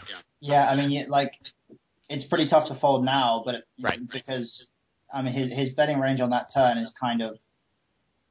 I, I don't think he would turn like if he did three bet nines or some other kind of pair. I don't know if he would turn them into a bluff on that turn very often, but I don't think we can fold with such a. I mean, he he still has the bet regardless because um, Yeah. he might have to turn them into a bluff because you could have a pair like um, tens or something where now he can drive you off tens. Right, Uh, that's true. I, th- I think he would. I think he would bet maybe the, the lower portion of his pair range is Yeah. like if he did three bet sevens, I would Yeah, expect to exactly, exactly. Yeah. Like Yeah, you're but, saying like, sevens queens, is in his jacks- range. Yeah. Yeah. Yeah, I agree with that. And, and I mean, you know, I think, you know, uh, he's gonna, s- I'm gonna, he's gonna think that I'm thinking that ace, even if he doesn't have an ace, like he's, it feels like, I feel like he's got to bet the ace to get me off for just those, those, those when he has those hands that you mentioned. Yep. Um, and I have him beat. I think, you know, right. once If- again, if- basically, I think it all comes down to his three betting range pre. Because if his three betting range pre flop is as wide as you're suggesting it is, Yeah. then this is a clear call on the turn, and and it seems like we're gonna he's gonna be value betting there sometimes with ace jack or whatever. right. You know. I mean, the weird thing is, though, like, if he has an ace, I almost, I guess he he he might bet to fold to a raise because, like, uh, in a lot of cases, I think he would check back the ace because um he's afraid you would have a king in your range and he's pot controlling. Right. Um, That's, that's true. Mhm. so because like he he hates his life when he has the bet fold like ace jack there Right. on the turn. You know what Yeah. I mean? So I almost feel like he would check an ace. Uh, I I mean, I could be wrong, but I I think um, Danny, I think you described exactly what I was thinking at the time perfectly. Mhm. Um, I, I I felt like when he bets the ace here, he probably doesn't have it. and I, I'm almost certain Mhm. I have the best hand now. So But the problem is he could have a let's king. get the king. Like, Yeah, yeah. I mean, right. He could have a king, right? But what king? I mean, is he three betting me with king queen? I guess he is. uh, Given the range, I just yeah, Yeah. exactly. Yeah. king queen suited for sure. Um, and then obviously aces are well, aces are good for him, right? And oh wait, he's a yeah, he has possibly he has aces, um, which is very unlikely, and it's possible he has kings. It's very unlikely, but I f- just feel like most of the time, um, um, this card is great for me, especially when he bets. I just you Mhm. know.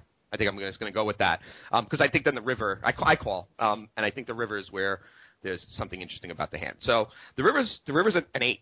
Um, so the, the the board is now king king eight eight ace. King king yeah king king eight eight ace. Mhm. Um, and he thinks for about 15 seconds and checks. So now I'm you know pretty pretty certain I have the best hand here. Oh, Obviously. check. Snap check. So so here's but here's here's what made me think about the hand and um and I talked to him about this hand a long time afterwards um and we both thought it was really interesting uh, when we get to results. Um given that I feel like I have the best hand, can I do something is it too tricky to get more chips from him? Like I just feel like I have the best hand all the time.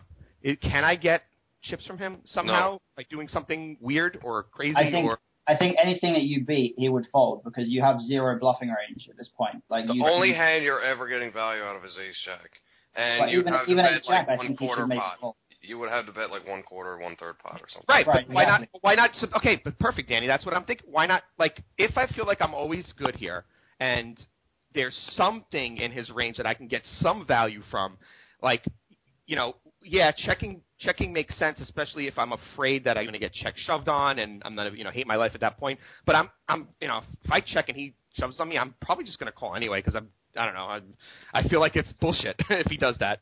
Um, But, I don't really like, want I think check to. I is kind of- actually hate my life if I am ever facing a check shove there. Yeah, if he check Like, shoves that river, then You're I- in a live tournament with a decent structure. I just just check. You win the pot. You you, pr- you like you win a significant pot really early. Um, just he, if he's comp- like obviously he's confident enough to do all this, so that means he's confident enough to check shove a king or whatever. I I just think it's way too thin. Yeah. Uh, you're you're getting value from one hand and one hand only, ace jack. yeah, and to me, Or like maybe ace ten. I don't know. we already established that we're not like 100% certain that he three bets ace jack all the time in that spot, and Exactly. and then wa- once we got to the turn, we established that we weren't 100% sure he was going to bet ace jack in that spot, Yeah. and therefore once it gets to the river and he checks, like I feel like so much of his range here is king x that I I if if we bet here, I would expect to get check raised more often than on like a random river Yeah. on an eight because when that when he has a king here, he knows like he basically has the nuts. Yeah, I guess you're. right. I guess check raise. If I get check raise, it's it's it's actually a, a really tough spot. Um, but but I don't. Uh, do you think that happens that often? He doesn't just go for value if he has the king, given that I've already called two streets and I guess I'm a loose fish. Like No, because you- what's like, if he shoves, I, I, he's really looking for a superhero call by ace queen, and like where you're calling the flop, he's not like. It's hard for him to put you on an ace anyway. I think if he ha- if he has a king here, because because the board just paired the eights, like say he has king queen here, which is the nut king that doesn't make a house. Like Right. if he, if he's trying to get value out of like any king jack that you had, like you you now chop. So to me, the the only play that he can really make here, if he has if he has a king or if he has aces or quad kings or quad eights or something, the only play he can really make is to check and try to get you to value bet something thinner Exactly. because like you can't possibly call with um anything that he doesn't chop with. You know, like if you have a king, he chops. If you have an ace, you probably fold to another barrel. if he bets two k, but if he has a king, wouldn't wouldn't wouldn't it be better for him to just bet like two k on the river? If I was king and I and I look him up in my aces because it's hard to fold. That's that's Right, nice. but I mean, if if you have a king and and he has a king and he check ships, then he's just chopping. But if he checks ships on you, he has a chance to get you to bet something that you might otherwise not bet. Right. Or you Or might he'll turn your I don't- into a bluff. I don't think he's going to expect me to bluff. Like I just don't think he's going to expect me. Given that I'm an unknown to him, I don't think he's going to expect me you, to bluff. you don't have a bluffing range, but I think what he's trying to do is get you to value bet thin, which is Yep. exactly what you were planning to do on this river, Right. and that's what I'm scared of. That his check on the on the river with a king is a great play because it makes us think about value betting thin, which is why I wouldn't think about value betting thin. Right, right, So- right, right. That's fair. That's fair. Yeah, I I, just- I think don't- you're way over overthinking this river Right. spot because like you're in a live tournament. We should be playing small ball for the Mhm. most part early. Um, yeah, I, I think it's just way Okay. too thin. All right. But Well, I would I- call the flop to begin with because I Right. I really don't like this whole scenario at all. Okay. So I I do check um, behind, and he goes, "Your ace is good," and then he turns over nines. So I was just thinking, like, is there any size there that I, you know, that, that that's the reason why I brought this hand to the, the podcast is, is for the river discussion, and if there was anything I could do there to get value from a hand like that.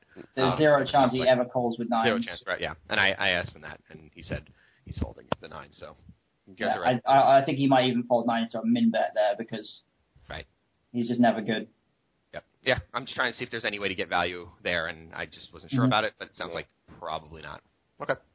Cool. What do you guys think of his three bet pre with nines? I, I would just flat that. I would just flat there as well. But I mean, if he, if he does three bet, I guess he has a better chance to win the pot because his range is kind of face up when he's flatting. But I mean, I would even flat aces and shit, and sometimes in that spot. So Yeah, I, Right. I think I would flat there as a default. Like against some, some if like if I don't know if Diego was putting too many chips in, like if he had a read on him, then I might Yeah. be more inclined to three bet. But right, right, if he doesn't have any read, he's just sat out on the table. I think flatting is standard. yeah, I agree.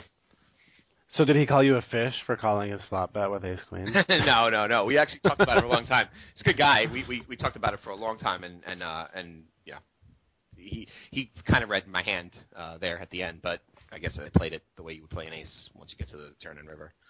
right. Cool. Okay, cool. That's uh, that's one hand. Um, another hand I have is from the next tournament I played, which was event 14. It was a three. It was a $400 tournament. Um, there was no guarantee on it, so it wasn't a big tournament. It was only 170 runners. Um, and uh, it was uh, it was I made it was 10 hand. I made the final table 10 10 handed final table, um, and it was the fir- once again the first hand of the final table.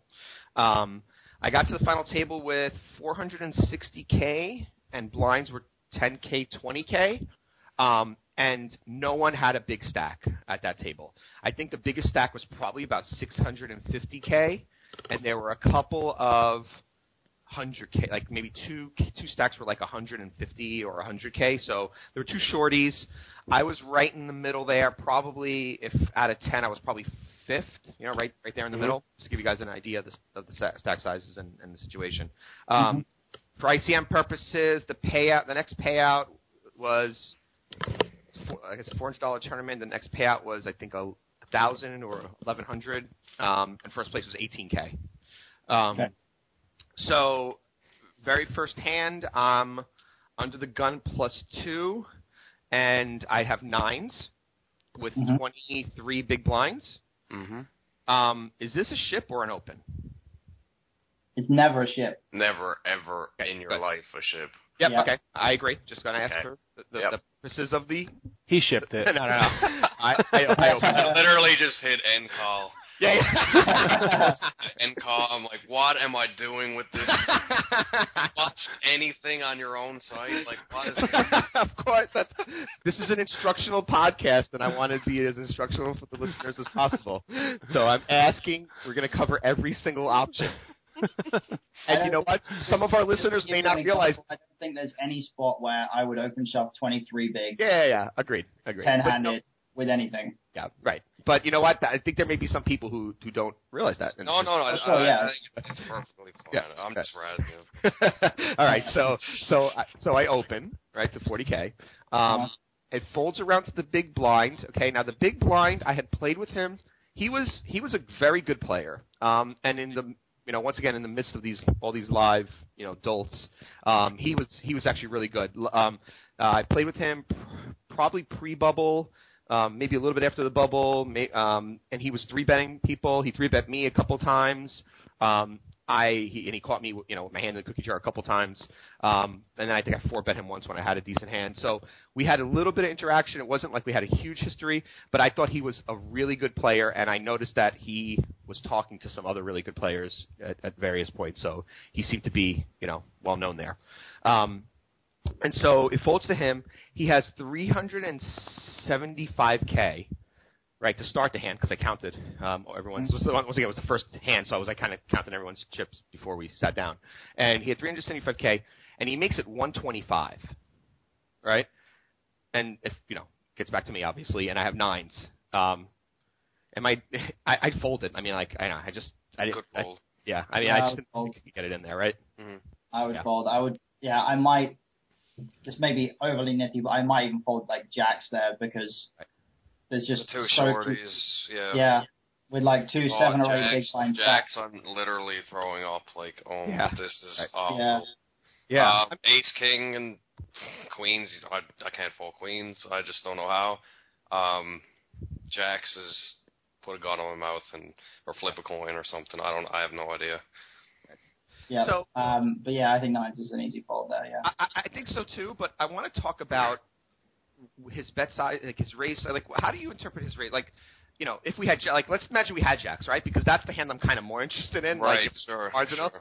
you know, like what is what is he doing this with? Like, he's he knows I'm I open. Like, there's definitely some some player perception here at, at play because. He, I, I've been opening a lot. He's three bet me. I four bet him. Like so, we have a little history, but not a ton. But three, he bets 125 out of 375. Mhm. It's obviously a huge portion of his stack. But if he has aces or kings, wouldn't he make it a little smaller? Like, why is what's he making it one? What's he making it 125 with?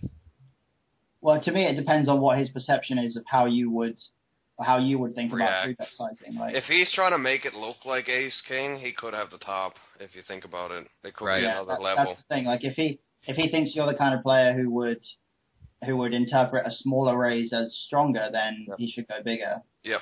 Um, so Right. Okay.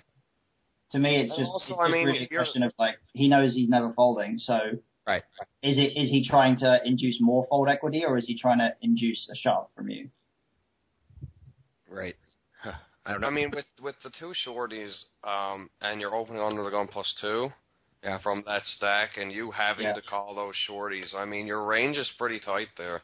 Yeah. Uh, just Yeah. your your opening range is literally like eights plus, like sevens plus, Right. um, ace jack. Yeah. Yeah, I agree. I agree. That's, that's Like he, and he can't he can't induce there with ace king, so it just feels like he has exclusively pairs higher than nines. So Yeah. Yep. Um, I don't even know if he might just shove ace king in that spot. I think. that's Yeah. what I mean. Like he can't he can't like three bet call to induce you wider because ICM wise he has to just ship it in. Like Yeah, he- just take away the play from you where he doesn't have Yeah. to flip with your nines or whatever. Because if exactly. you do, That- decide that's one of the to things. It's one of the things that ICM induces you to have to do a lot of the time, which is shove in spots where you might try to induce otherwise. Exactly. Um, Right. And so because of the two short stacks, like he, he shouldn't be three bet calling ace king there to induce you to shove ace queen because you're never shoving ace queen. Right. Right. So I uh, I just think he, he I mean he he may have jacks or tens here and be trying to like he knows he has to go with it, but he he's trying to make it look even stronger. But that's a pretty unlikely scenario, and I just feel like he almost always just has it here. He just has a queens plus Right. What are you doing in his spot with Ace Jack? Folding. Folding. Holding, right? Snap. What about Ace? What about yeah? Okay. What about Ace Queen? Shoving. Folding and not telling anyone. I don't know. about. I, I don't think so. I got a shove. Folding and saying, "Oh, I always get seven deuce in that spot." He has he has like 18 big blinds to start or 19, 18 and a Yeah. half. Yeah, eighteen and a half. Yeah, I, I can't fold ace queen. Yeah, I, I think it's So- close. And I Because think I mean, you're not opening the top. You're folding out a ton. I think ace queen is the bottom, and uh, uh I don't know. I I shove tens in his spot. I guess. Yeah, I would shove tens. I think I nines nines in his spot is kind of puke Yeah. spot. Yeah. Tens. Nines and ace queen are like the ones that make me puke. Tens plus I go. Ace king I go. Cool. Well, Did you find out what he had? No, you folded. I I fold. assume, No. I folded. I missed the first hand. He's not going to show me his hand, right? You know, Alright. it's uh, I, I had no idea what he, what he had. I ended up ninth anyway, so I thought maybe when you guys got heads up, you would have discussed it. You're right. you. cool. All right. Well, that was my hands. Thanks, guys. Thanks for uh, walking through those. Interesting spots. problem. Very cool. All right, so we have a we have a hand from the forum as well, and of course we picked the guy with the most hard to pronounce username. Can you hold on one second? Wha How did you get ninth? Um, let's, you know what? I'm trying to remember. so that's what we should be talking about here. Yeah, No, I think wha- whatever your bust out hand was with your two seven big no, the bl- the blinds went the blinds went up to. Uh, uh, you know what? I, I I don't really remember the hands. I'm going to go to my Twitter account and look. Um, Okay. the blinds did go up. Um, the, like the next hand. We, we we got to the final table at 10:20, but it was going to uh, 15:30 very very sh- very quickly. I don't know if that's relevant to the last hand or not to you guys. Um, so then I ended up with what is it, 12 or 11 big blinds after that. And the shorties must have doubled somehow. And, yeah, exactly. Shorty. Oh yeah, the guy to my rotating. uh, the guy to my left, river doubled like six times at the final table, like just from like 100 to like a 200 to 400. Then he got down to like 150, and he doubled again. He was driving me absolutely nuts. Um, let's see. Yeah. Okay. So then I got down to. uh, So I think I I don't think I open folded again because given my stack size, I think I got really card dead and had to fold a lot, and I ended up with nine big blinds. So I uh, in the small blind, and I jammed king four into king queen, blind versus blind. blind versus blind, and busted. Uh, Yeah, it was really uneventful. It just the blinds went up really quickly. How many I- chips? Any idea what the big blind had stack wise? Uh, we were we were equal. Oh, easy shove. Yeah. Yeah. Right, Mhm. and that's Sucks. yeah. Yeah, so the blinds went up next hand, so I ended up at like 12 bigs, and then I think I had to fold an orbit or two, and then I was nine bigs, and then that was it. Yeah. Okay. And, and and of course you could say, you're probably just too nitty, not finding a good spot, right? That that's probably. I mean, yeah, I'd have to show you every hand, right? Right. um, to, I to mean, determine hon- that. honestly, like if there's a stack shorter than you and you have 12 bigs folding a lot, it's almost certainly correct. Mhm. Yeah, exact, exactly. So I just feel like I was just really card dead. I didn't find any good spots, and given the ICM, I thought it was okay. And and and once again, nine bigs at that point, there was probably like you know two people a little shorter than me, and probably three people with around the same because the blinds were so high at that point. So I thought shoving king four into that was, was perfectly fine. Yeah, But, and there's uh, usually a point when you get to that, like when average stacks get that low, that you just kind of have to accept that it's going to be pretty high variance. And Right. ICM wise, it's going to be like one percent or two percent either way, and you can't possibly know really.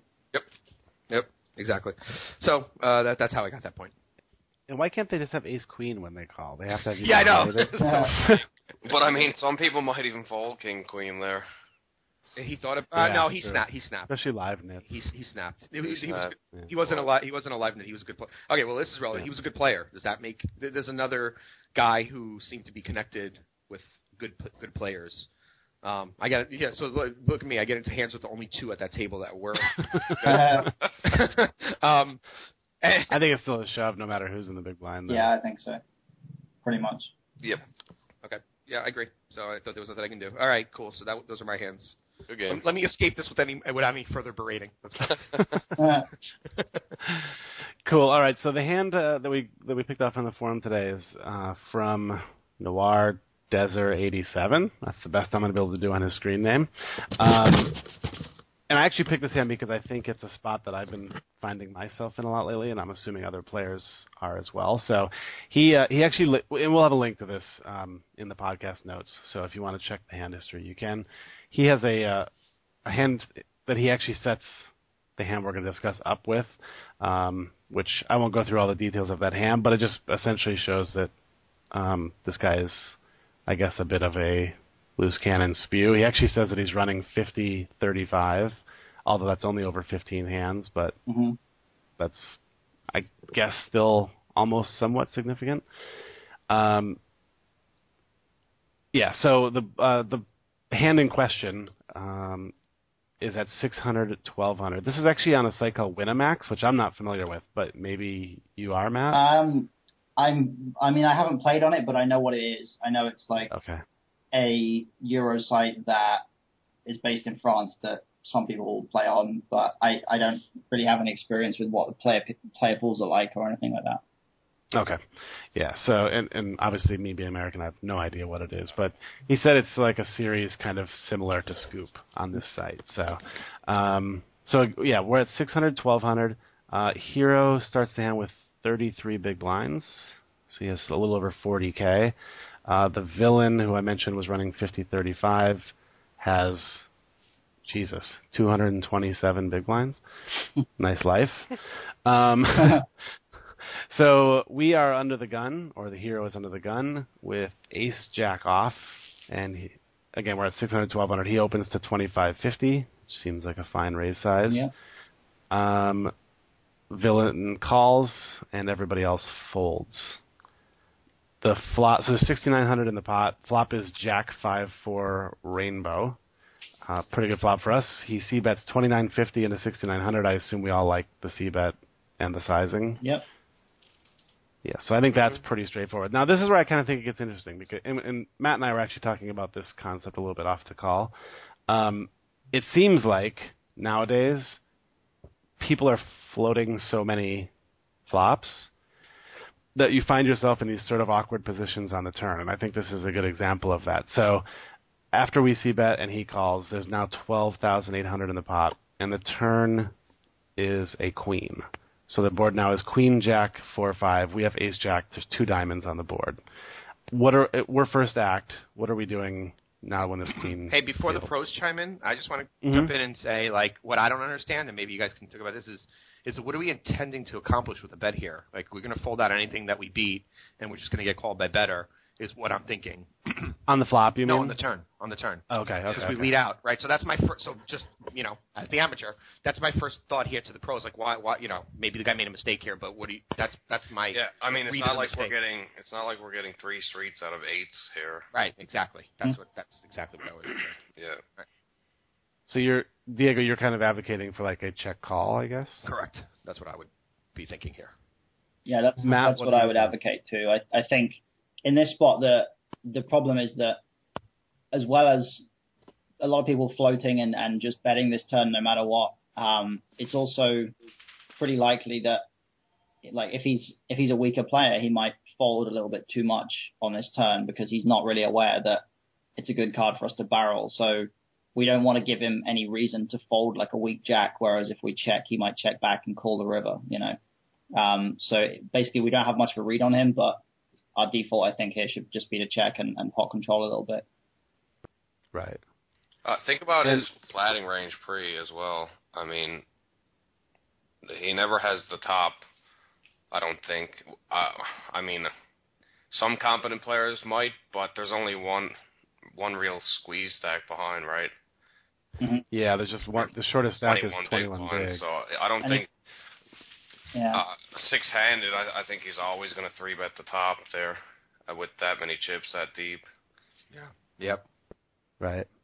And what do we? What I mean, what kind of range can we assign him when he calls this flop, or is it his entire range because he's floating so often? Um, I mean, to me, it seems like based on the previous hand, he seems to have a clue, um, which means that I, I would expect him to flat pre with mostly hands that flop pretty well, um, like kind of suited middling card to high card hands rather than pairs, because 33 bigs is a little bit, um, a little bit of a short effective stack for him to try and set mine on. So it seems to me that when he calls that flop, firstly, he's to be he's going to have some jacks in his range, which is obviously great for us.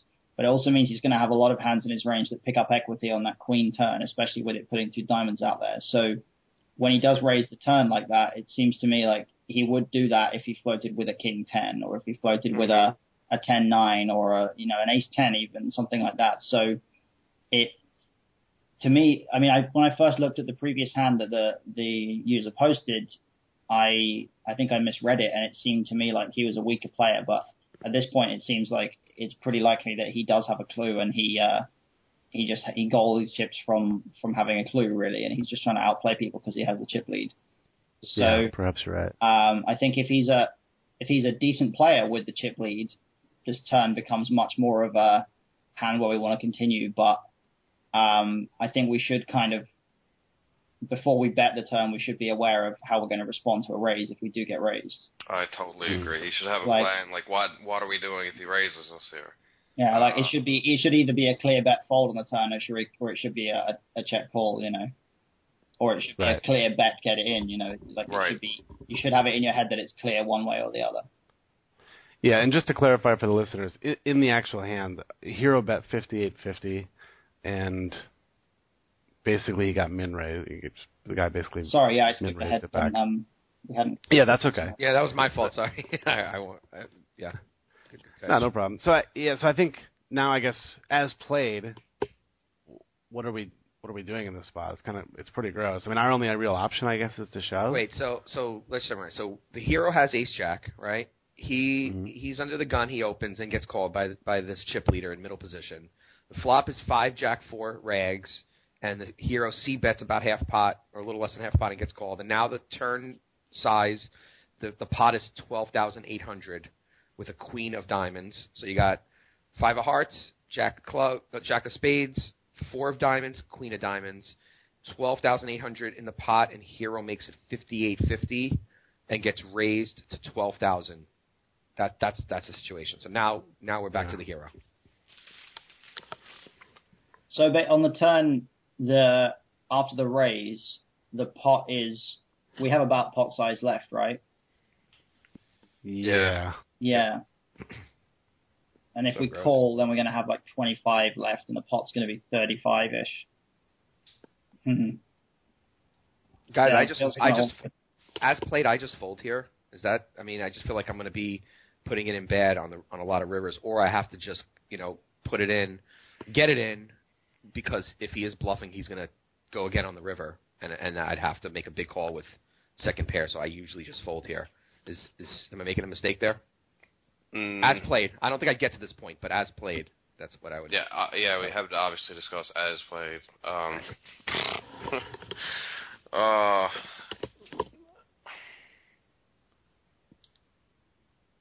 I think I guess for sorry, carry on. Oh, I was just gonna say for me it's just so hard it to, is.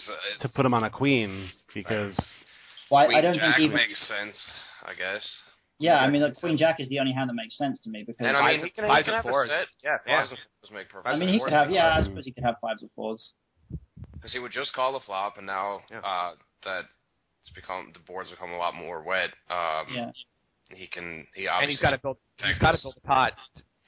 You know, he's got to build a pot to get the chips in on the river. exactly. Right? Mhm. yeah. I just don't know what I, I guess the the argument for folding is that what is he ever what's he ever raising on that turn that we that we beat? Well, to Matt's point, he thinks that he could have King Ten or now a flush draw. Well, like if he, yeah, I mean, if, he, if he's Gonna going to call float us, know, if he's going to our- pure float us with like Broadway hands and stuff like that that haven't hit that flop, he kind of has to raise that turn because he can't just like peel and expect us to shut down and fold the river too often. Right. Um, so I mean, like if he has King Ten here, unless it's King Ten of diamonds, really, I would expect him to bluff this turn and fold to a shove rather than rather I than don't think like he would even fold to a shove here. Do you think? um, maybe not. I don't know. I can't be that mad. much with King Ten. I mean, I think Right. the only hand he might bluff here with that he's not committed to is like Ace Ten. Yeah, you may you may be right. Actually, you may be right that he just has to get Right. it in. I just think he can't has like that's a lot of chips to put in uh, with the other guys stacked behind. Um, I think if he's raising there, he's he's Yeah, no, you- So like. I, I really think our equity versus his range uh, in this particular spot is not good. Even if he, we do have the best hand at the Mhm. moment, I think most times we are either beat or we're still not in the best shape. So I Yeah. think it's a pretty clear fold. Yeah, I think you're right. I'm not thinking about it now in terms of like how much is actually going to be. If we're going to be shoving over his raise, we're not going to be shoving for more than like, I mean, what 20 plus 20 Right. 20k on top, and by the time yeah, he definitely can't fold once he once Right. he raises. So I miscalculated. Um, so yeah, and I would expect once he raises that turn, like he's pretty committed, and if he's going to be doing that, it's going to be with like a maybe a king jack of diamonds, maybe a king ten of diamonds, ace well six seven of diamonds, ace two of diamonds, so like a ton of hands that have really good equity against us, even even if we are and the other ahead, times so- he has fives, fours, or queen jack. right, precisely. Like there's no there's no hand here in his range that we're crushing. No, Right. right. There's no never never Jack King, right? I don't Yeah. even think he does this with ace ten. Thinking about it, I just don't think. He No, does. I think you're right now. Now because he has to call, like unless unless he it's has ace ten of diamonds. diamonds. Yeah. Yeah. Um, so to me, yeah, I- like I, I think we, I would definitely check the turn, but I think once we bet and get raised on this turn, it sucks, but we have to fold. Yeah. Right. So I think the lesson here is check call pot control this turn. Mhm. What if if we check call? Like let's say we had checked and the guy bets. Let's say he bet what we bet fifty eight fifty. Mhm. What are we doing on like a completely blank river? It depends Just on check his calling bet again. sizing. Um, Yeah, I mean, uh, sorry, say that again. What Did you say if we check and he checks back? Well, let's say let's say we check and he and he actually bets. Oh, we I mean, check. 'cause we're- he bets. Because we're not we're not folding if we check. We're we're always check calling the Yeah. turn, right? Yeah. Yes. Yeah. Yeah. So then river do If we just check complete call blank, again? um, huh. I mean, I wouldn't it expect really- him Yeah. To, to value bet too much thinner than Ace Jack, but at the same time, like if he's gonna if he's gonna if he's gonna float the flop, if we think he's floating the flop that wide, he has to bet the turn, whatever it is, pretty much. Yeah. And therefore, if if the river comes off blank and we've called the turn, I don't expect him to barrel too much again, um, without. Actually, you know what? Um, I would blocker bet the river on a Yes, blank. I really like that actually. I think thought that that's was the best play right there. I think Yeah. that's definitely the best play. Bet fold. Yeah, so like we check we check call for like six k on the turn, and then the pot's like twenty four, and we bet like yeah five k, six k, and fall to a shove. Yep. I like Love that. that. Ah, I like that too. I like that too. Yeah, I, I think let's get into the psychology a little bit Thanks. about. Let's get into the turn bet Kidding. a little bit. Um, th- I think I'm going to just make an assumption here and try to figure out why the hero bet, and and see if we can talk about that. Because because you know I don't. As we said, we don't think we're going to get value from much worse here, and it puts us in this awful spot when we get raised. Um, is it? I think a lot of people bet here because they don't want to get bluffed on the turn and then have to make a decision on the river. Right. They think this player is good. Um, but I think you just have to be able to But- deal with that, right? Yeah, So- I, I think people need to learn to pot control through their bets as well. Like the blocker on the end saves us chips, but also gets value sometimes. Right. Um, so it's kind of like mergy, but we're folding to a shove. Um, but yeah, I mean, we're not accomplishing anything by betting the turn. Like Except for when he folds, we don't. When when we we clearly had the best hand when he folds, it, it just makes the hand easier to play. When when, Yeah. when he folds, you know, it just makes it gets rid of the the difficulty of the of the hand a lot of the time. right? Well, I think I think But that- checking makes the hand. If you want to, if you want to make the hand easy to play, then I think we should check because I uh, I think the likelihood of him checking back most of his value range here is pretty high. Like any any random Jack ten or pocket eights or something, I don't think he's going to bet the turn too often with them. So when we check, we're kind of polarizing his range to. I think people are afraid of checking the, the bet. I think people are afraid of checking a hand like Ace Jack here because they don't want to get outplayed in the hand that they have the best the best hand in a hand where they have the best well, hand. that's just a weak passive player. It is. It, Right. it really is. They're, they just want to shut it down. They're afraid Yeah. so and so happened to them so many times that they don't want it to happen. They don't want to get Yeah. played. They just want to Yeah. take it for what it is and move on. But I think that's Yeah, this prevailing Well, That's, psychology. that's really bad, though. That's what separates the the decent from the really good. You know. Yeah, Um, that's why I'm pointing it out because I think it is a critical change in your game to, to Mhm. go from you know uh, weak and, and bad to uh, more competent players to be That's able to kind of like a probably like a standard play from like ten years ago. It seems. right, right, right, right. But I I think that's like when to floating, float, like floating didn't really exist back then. Like that's what people are stuck on. Like, um, it like, like usually if there shouldn't be any queen in his range, I guess, um, and people would just take it down because people would never float with king queen and stuff back in the day. I don't know. Right. Yeah, I think, and that's why, I, and I alluded to this when I was setting up the hand. I think that's why I found it interesting because I think I'm actually starting to like double reverse level myself on a lot of these plays where I think I'm getting floated, but I'm not really sure, and I don't know. I'm I'm finding myself like not c betting as much on flops and Well, stuff. I, think the key to the key to float spots is really understanding what kind of hands that people are going to be entering the pot with in the first place, and and by that I mean like on this kind of flop, if he's going to float, what, what's a pure float? What's like semi value? What's you know what's him calling for value? Because like when he calls pre, if he if he's calling pre with exclusively like pairs and high like suited Broadway cards, then uh, there's only a certain portion of those on this flop which are actually afloat because a lot of them are calling just because they have the best hand. Like most of the pairs uh, above fives are going to call just for value, whereas you know King Jack and Jack Ten and Queen Jack have hit this flop as well. So really, the only actual floats he's going to have, if that's his pre-flop calling range, is King Queen, maybe King Ten, maybe Ace Ten, hands like that. But even those, like they're going to have a bunch of outs against you. Here's something. uh, okay, go. Sorry, Sorry, finish. Okay, well, I was just going to say there's like there's spots where you'll come up blind on blind where you'll be in the small blind and the big blind will peel a raise pre-flop, and you know that uh, because you know he's in position getting good odds and you might be deep stacked, like he can have seven nine offsuit, he can have queen five suited, all these kind of hands, and that's when float spots become even more difficult because people's ranges get even wider. So really, Mhm. like nailing their pre-flop range is kind of the key to me to making the flop easier to play. Um, one thing to keep in mind too is that these days it's like super hard to get three streets of value. So Yep. I think you could even make an argument for checking the flop because I don't think you're going to get three streets from eights and, and a lot of his flatting range anyway. Um, any thoughts? I, I would prefer that if if, if it it's a rainbow. Um, I mean, it's not like you're gonna. If you double barrel, he's just gonna fold out a lot of his range anyway. Yeah, Um, I I would prefer it. I think if um if it was if we had ace queen and it was queen five four, just because um there's kind of the like with with Ace Queen on Queen five four. There's just it's just the kings that we're worried about, but there's Mm. there's that extra few scare cards that can come that can make him fold a little bit more, or who, who, who can that can give him Sure. you know, Yeah. give him uh, a yeah. better pair. uh, So I, I just I, I think it's fine. Like I certainly don't hate checking flop here, but I'd be less inclined to do it when our top pair is like a jack or lower, I guess. Sure. Right. It's kind of an interesting thought, though, Danny. I- Yeah, that's uh, I Some- just something I wanna think about more. It's, uh, I I think you could make an argument for um, checking the flop.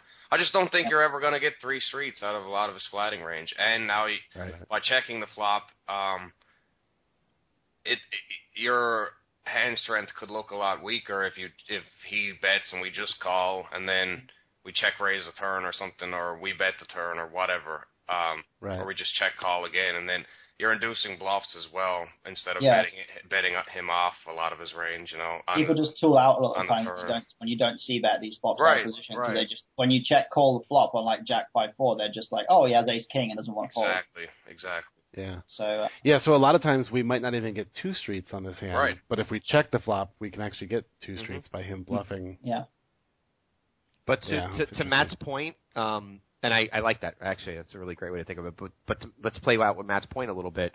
If it's you know queens and king, like a queen or a king comes on the turn, where da- Danny, are you just gonna? I know you can't absolutely say you'd go to call two streets here or, or, or try for two streets, but you know if a king or a queen comes on the turn and your face, you know, what would you do there? Would you just check again or lead yeah, out? try to I, I would check value? call. I would check, Check call, call. and then probably check call again. Right, right, okay, right. Yeah. Yeah. And you might actually get three streets that and way. we're also not getting in any really sticky situation at all yeah. by playing it that way. Just yeah, and we have the added advantage of like if we bink trip jacks on the river or something, he's going to be like, oh well, he can't have a strong jack here because he checked the flop. Right. So I really like that line. It's great. Yeah, that's interesting. I'm going to play with that a little bit. Yeah, I think it's just you know, there's obviously not one way to play a hands, but like hands where hands where like their range is is kind of face up, you can kind of play around with. There's just different lines to take, and I think that's definitely one of them. Yeah. Yeah, and it's not even to say that it's the perfect this is the perfect example of a hand for that, but it's just an interesting concept Right, for right. for sort of battling in those situations. Yeah, I like it. yeah, I think this this is a spot where like the the default line is probably bet flop, check call turn, evaluate river, but Mhm. there's there's plenty of spots in in these instances when you have like 30 big blinds that dependent on the player you're against and the situation in the tournament there's there's a lot of reasons to de- to to what's the word deviate from uh, the default line in ways that can can make you a bunch of chips and checking flop here might be one of them Right. Yeah. Cool. Interesting. I'm I'm actually glad we we brought this hand in then because it opened up sort of a new area of inquiry for me. So I like it. cool. Good stuff. Very good. Well, cool. I think uh, I think we're gonna wrap it up there for our strategy discussion. So uh, I want to say thanks to Danny for uh, for stopping in to talk a little strat with sure, us, no sweat, boys. and uh, thanks Matt, and welcome to the team. no problem man good to be here Captain Run Good. Check out his new avatar. out what a hero. I got the full tilt avatar, which I uh, it's, this is shameless brag time. I uh, I got it for winning the mini Pops leaderboard earlier in the year. Uh, I got a custom avatar, and my my custom avatar is my my face as like a superhero called Captain Run Good. Um, and I just I thought it was a lot of fun to to design that with the full tilt guys. So uh, it, it's it's in the client now. It's it's all there. They had a software update just for me for my avatar, and um, yeah, it looks it's, it's a lot of fun to have it. So that's yeah, what just just awesome. two mini F tops jerseys, and avatar, and tons of money. No big deal. I One series, no Funny. big deal. It, it actually, funnily enough, it wasn't that much money. I um, No, it was kind of weird, like how it just, worked uh, out. it was just the jerseys and the uh, the avatar that was the the cool thing. And the, Yeah, but you can you can sell the jersey for at least fifty bucks. So that's something. the jersey, uh, the jersey they get they give you custom name and numbering. So I've got my uh, my screen name on my jersey. It's kind of cool Oh, that's Nice, awesome. Nice. because my name happens to be have a number at the end, so it's just a no brainer to have the ginger as the name and then 45 as the Oh, number. that's I, get- I gotta get a 13. Yeah, Yeah, Danny. Danny N and then 13. Ah, Get to work, I'll be man. like Ginger someday. Someday. Well, speaking of Twitter, make sure you follow these guys there. Um, Matt, you're at the I'm Ginger at forty five, Five, yeah. Uh, Danny, of course, is at Danny N13. Also, like uh, Diego said, we'll put a link to uh, Matt's thread on 2 plus 2, so you can check that out. Um, he's also been writing some articles for us on TPE, so um, probably have a new one of those up soon as well, so make sure you check those out. Uh, thanks again, guys. Really appreciate it, and uh, we'll get you guys back on soon. Yeah, thanks for having me on. Thanks, guys. Appreciate Thanks, guys. Cool. We'll take a we'll take a quick little break here, and then Diego and I will come back and wrap things up on the TPE podcast. it. Later. Later.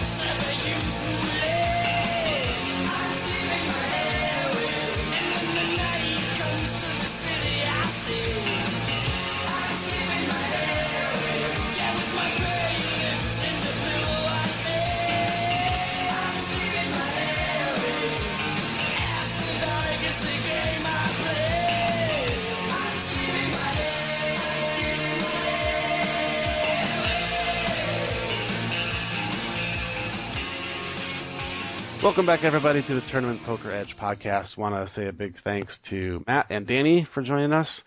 Talk a little strat. Um, I thought that was really interesting. I, the, some of those hands went a lot deeper than I even really anticipated them to. Yeah, that was that was really fun. That was that was a good uh, good strategy session, especially that last hand. I thought it was uh, I, mean, I thought it was pretty straightforward. My thinking was pretty straightforward on that, and I, I think it was probably the right line. But it was just when we got into the different things you could do, and you know, when Danny's you know alternate lines on you know not c betting the flop and and you know blocker betting the river. I, I just love when we talk like that because it that's the way you get better. Is just to think about these alternate lines and and and figure out you know what might be actually best may not be standard. So it's really, Yeah. know. Yeah, it, it made me realize that something I need to do more of when I'm looking at hands is what, kind of like what you did on that on that one hand where you you said, well, what would we do here with tens? What would we do here with jacks? Right. What would we do? What would the villain do if he had ace jack? You know? Yeah. And I think a lot of times we just look at a hand and we go, well, I have this, Right. and and this is the action. But I, I think it's important that sometimes you stop and go, well, what if the action changed this yeah, way? yeah. Because You know, what if my hand was one step better or one step yeah, because in that hand we're talking. I think you're talking about the hand where I had nines under the gun and I folded. So, Yeah.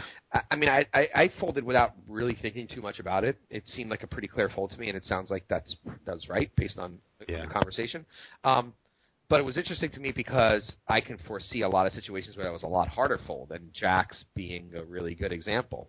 You know, Mhm. I mean, I don't think I could fold queens there, right? But Right. but, like, I mean, what could he have that he's putting in one third of his stack, right? You know, like, I just feel like even with queens, you're going to see aces and kings so often. But then I'm leveling myself because I'm like, why would he make it to 125, one third of his stack with aces or kings, and make it such a, you know, such a fold? You know, I have to fold so much in my range. Yeah, know, like- especially because you, you said he was good, good. so you're assuming Yeah. he's a thinking player, Yeah. and, and he doesn't want to fold out worse hands Right. when he has those. Right, exactly. So you probably want to try to induce with aces or, ki- or aces or kings. So like, I would have really hated life with with jacks. Probably not as much with queens, but still would have hated life.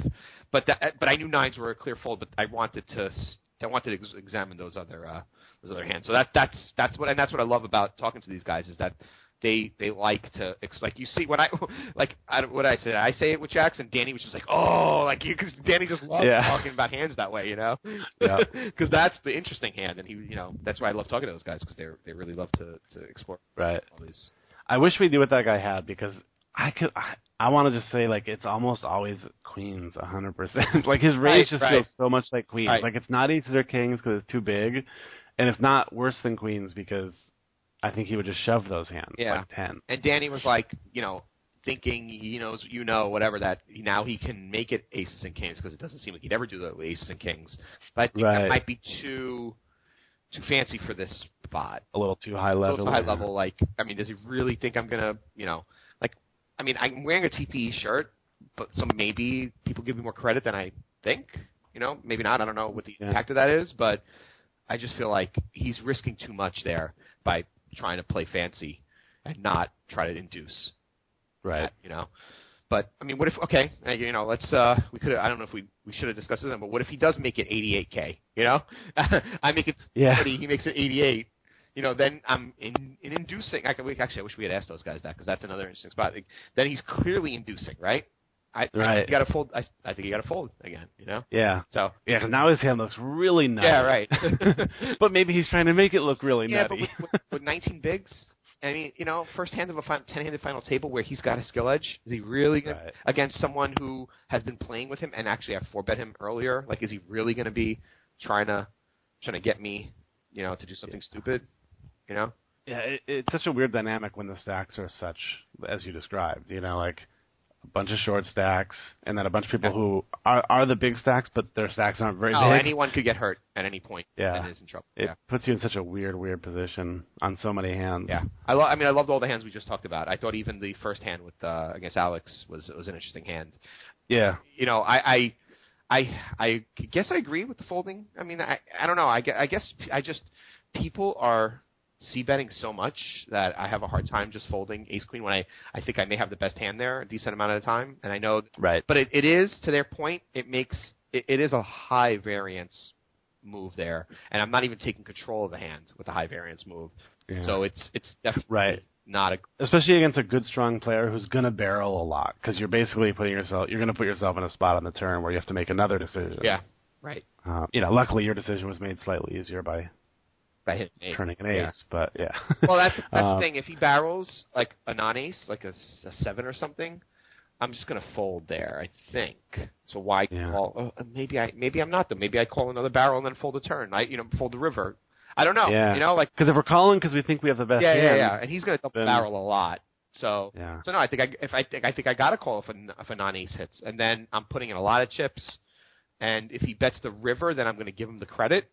But I think if he if I'm if my ace queen is good, I think he probably gives up a lot of rivers. Right. Um, but then again, he could have nines, right? And my hand is not good on the river, and I have to Yeah. bluff it to get. So anyway, uh, blah blah blah. A lot of com- complex hand. That's why I thought it was more interesting than it initially appeared. Um, and I wanted to discuss it. So good, good, good stuff. Yeah. Good, good hands with those guys. Yeah, I thought it was good. It was also interesting talking to Ginger too, just about his background and Yep. Um, and he, he he's another one of those guys who has a lot of cool things going on outside of poker. Yeah.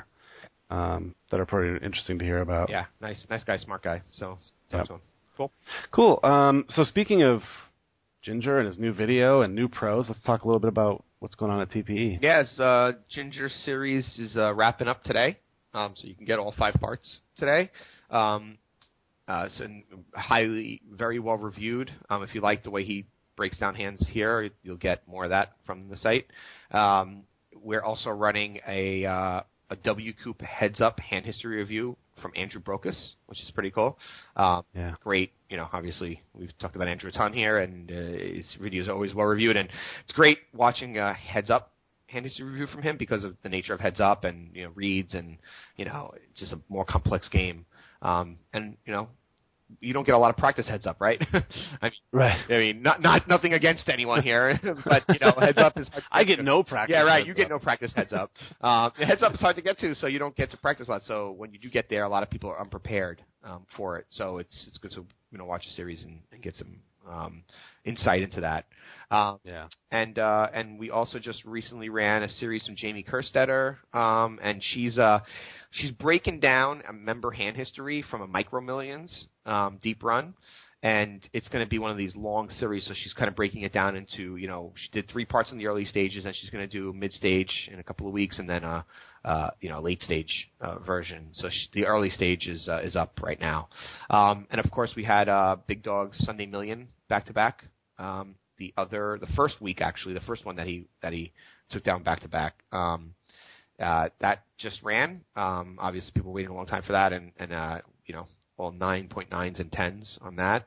Um, and we, in addition to Ginger, um, are another new pro, uh, uh, Murfinis. Um, how, how do you say his name? Ar- Arvidas. Arvidas.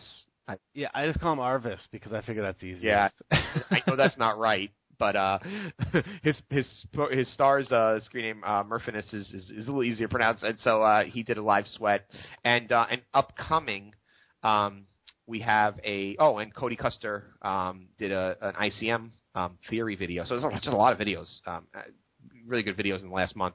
Of course, Yeah. haven't done a podcast in a couple weeks, so that's that's why we have a big catalog. But also upcoming is a new pro, um, Corey Wayland, um, who plays MJ Styles one, two, three, or something like that on MJ twenty three style. MG twenty three Styles on the, the U.S. sites, and he's a he and he plays a lot live.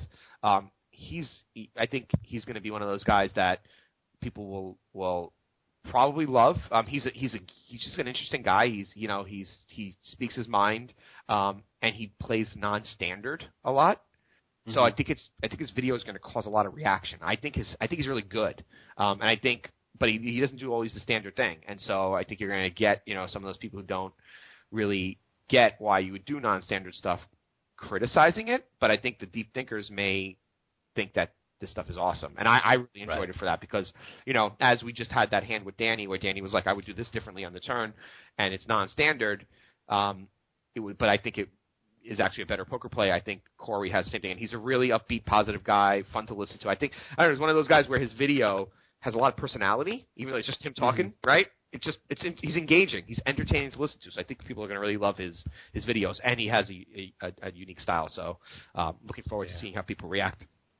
Yeah, I'm looking forward to it too. Um, for two reasons. One, um, he's actually from North Carolina. Yep.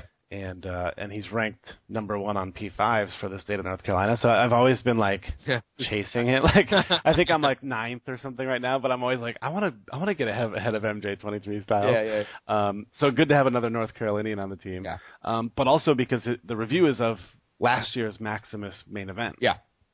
Um, so it's kind of perfect timing with the Maximus running and the main event actually happening on Sunday. Um, you know, it's it's fresh and something that I think uh, a lot of people will be into, especially our U.S. Yeah. Members. So, um, yeah, I think it's gonna be I think it's gonna be cool. Yep. So he's uh, look for his next week, and uh, and that's uh, I think that's something to look forward to. So a lot of stuff going on, and uh, and for I think we mentioned it, um, we announced it last uh, episode. Um, we have been putting together the content for TPE University. So for members, if you haven't seen it, um, we haven't launched the the actual university with the quizzes yet, but T Twist. Tim Kelly, who's our GM and our operations manager, has been putting together the content for the university courses and posting them in the forum under I think we created a TP University subforum, and so you know you don't have to wait until we roll out all the you know the fancy uh, pages and and and you know ability to track and all that stuff. If you want a, a better way to digest TPE, um, and you're you're interested in that, and you want to you know look at middle state, you know, find the block of middle stage, early stage uh, videos and concepts, and a block of final table videos and concepts. That you could just go there now and look at the, the list and just wa- start watching those videos one by one um, as we roll out the actual features on the site. So Yeah. that goes out.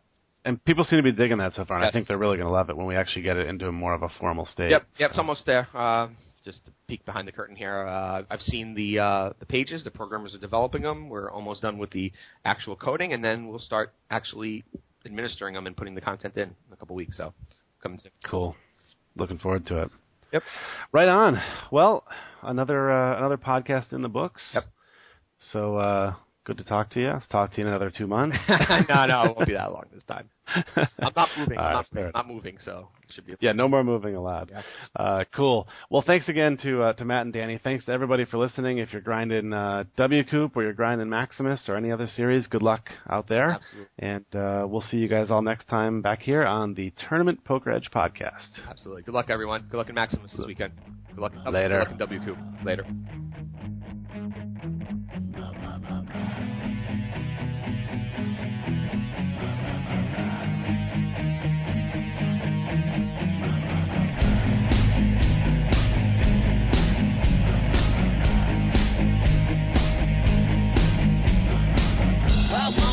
I them like they do in Texas, please.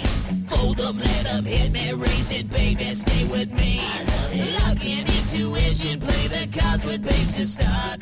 And after she's been hooked, I'll play the one that's on her heart.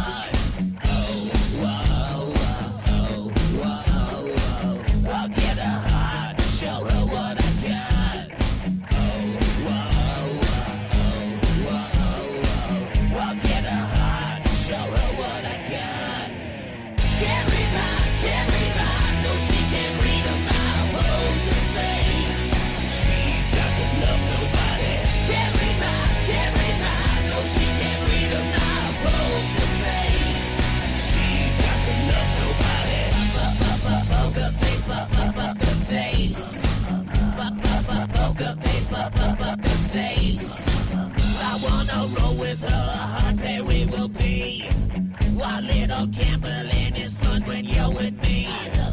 Russian roulette is not the same without a gun. And baby, when it's love, it's not rough, it isn't fun, fun. Oh.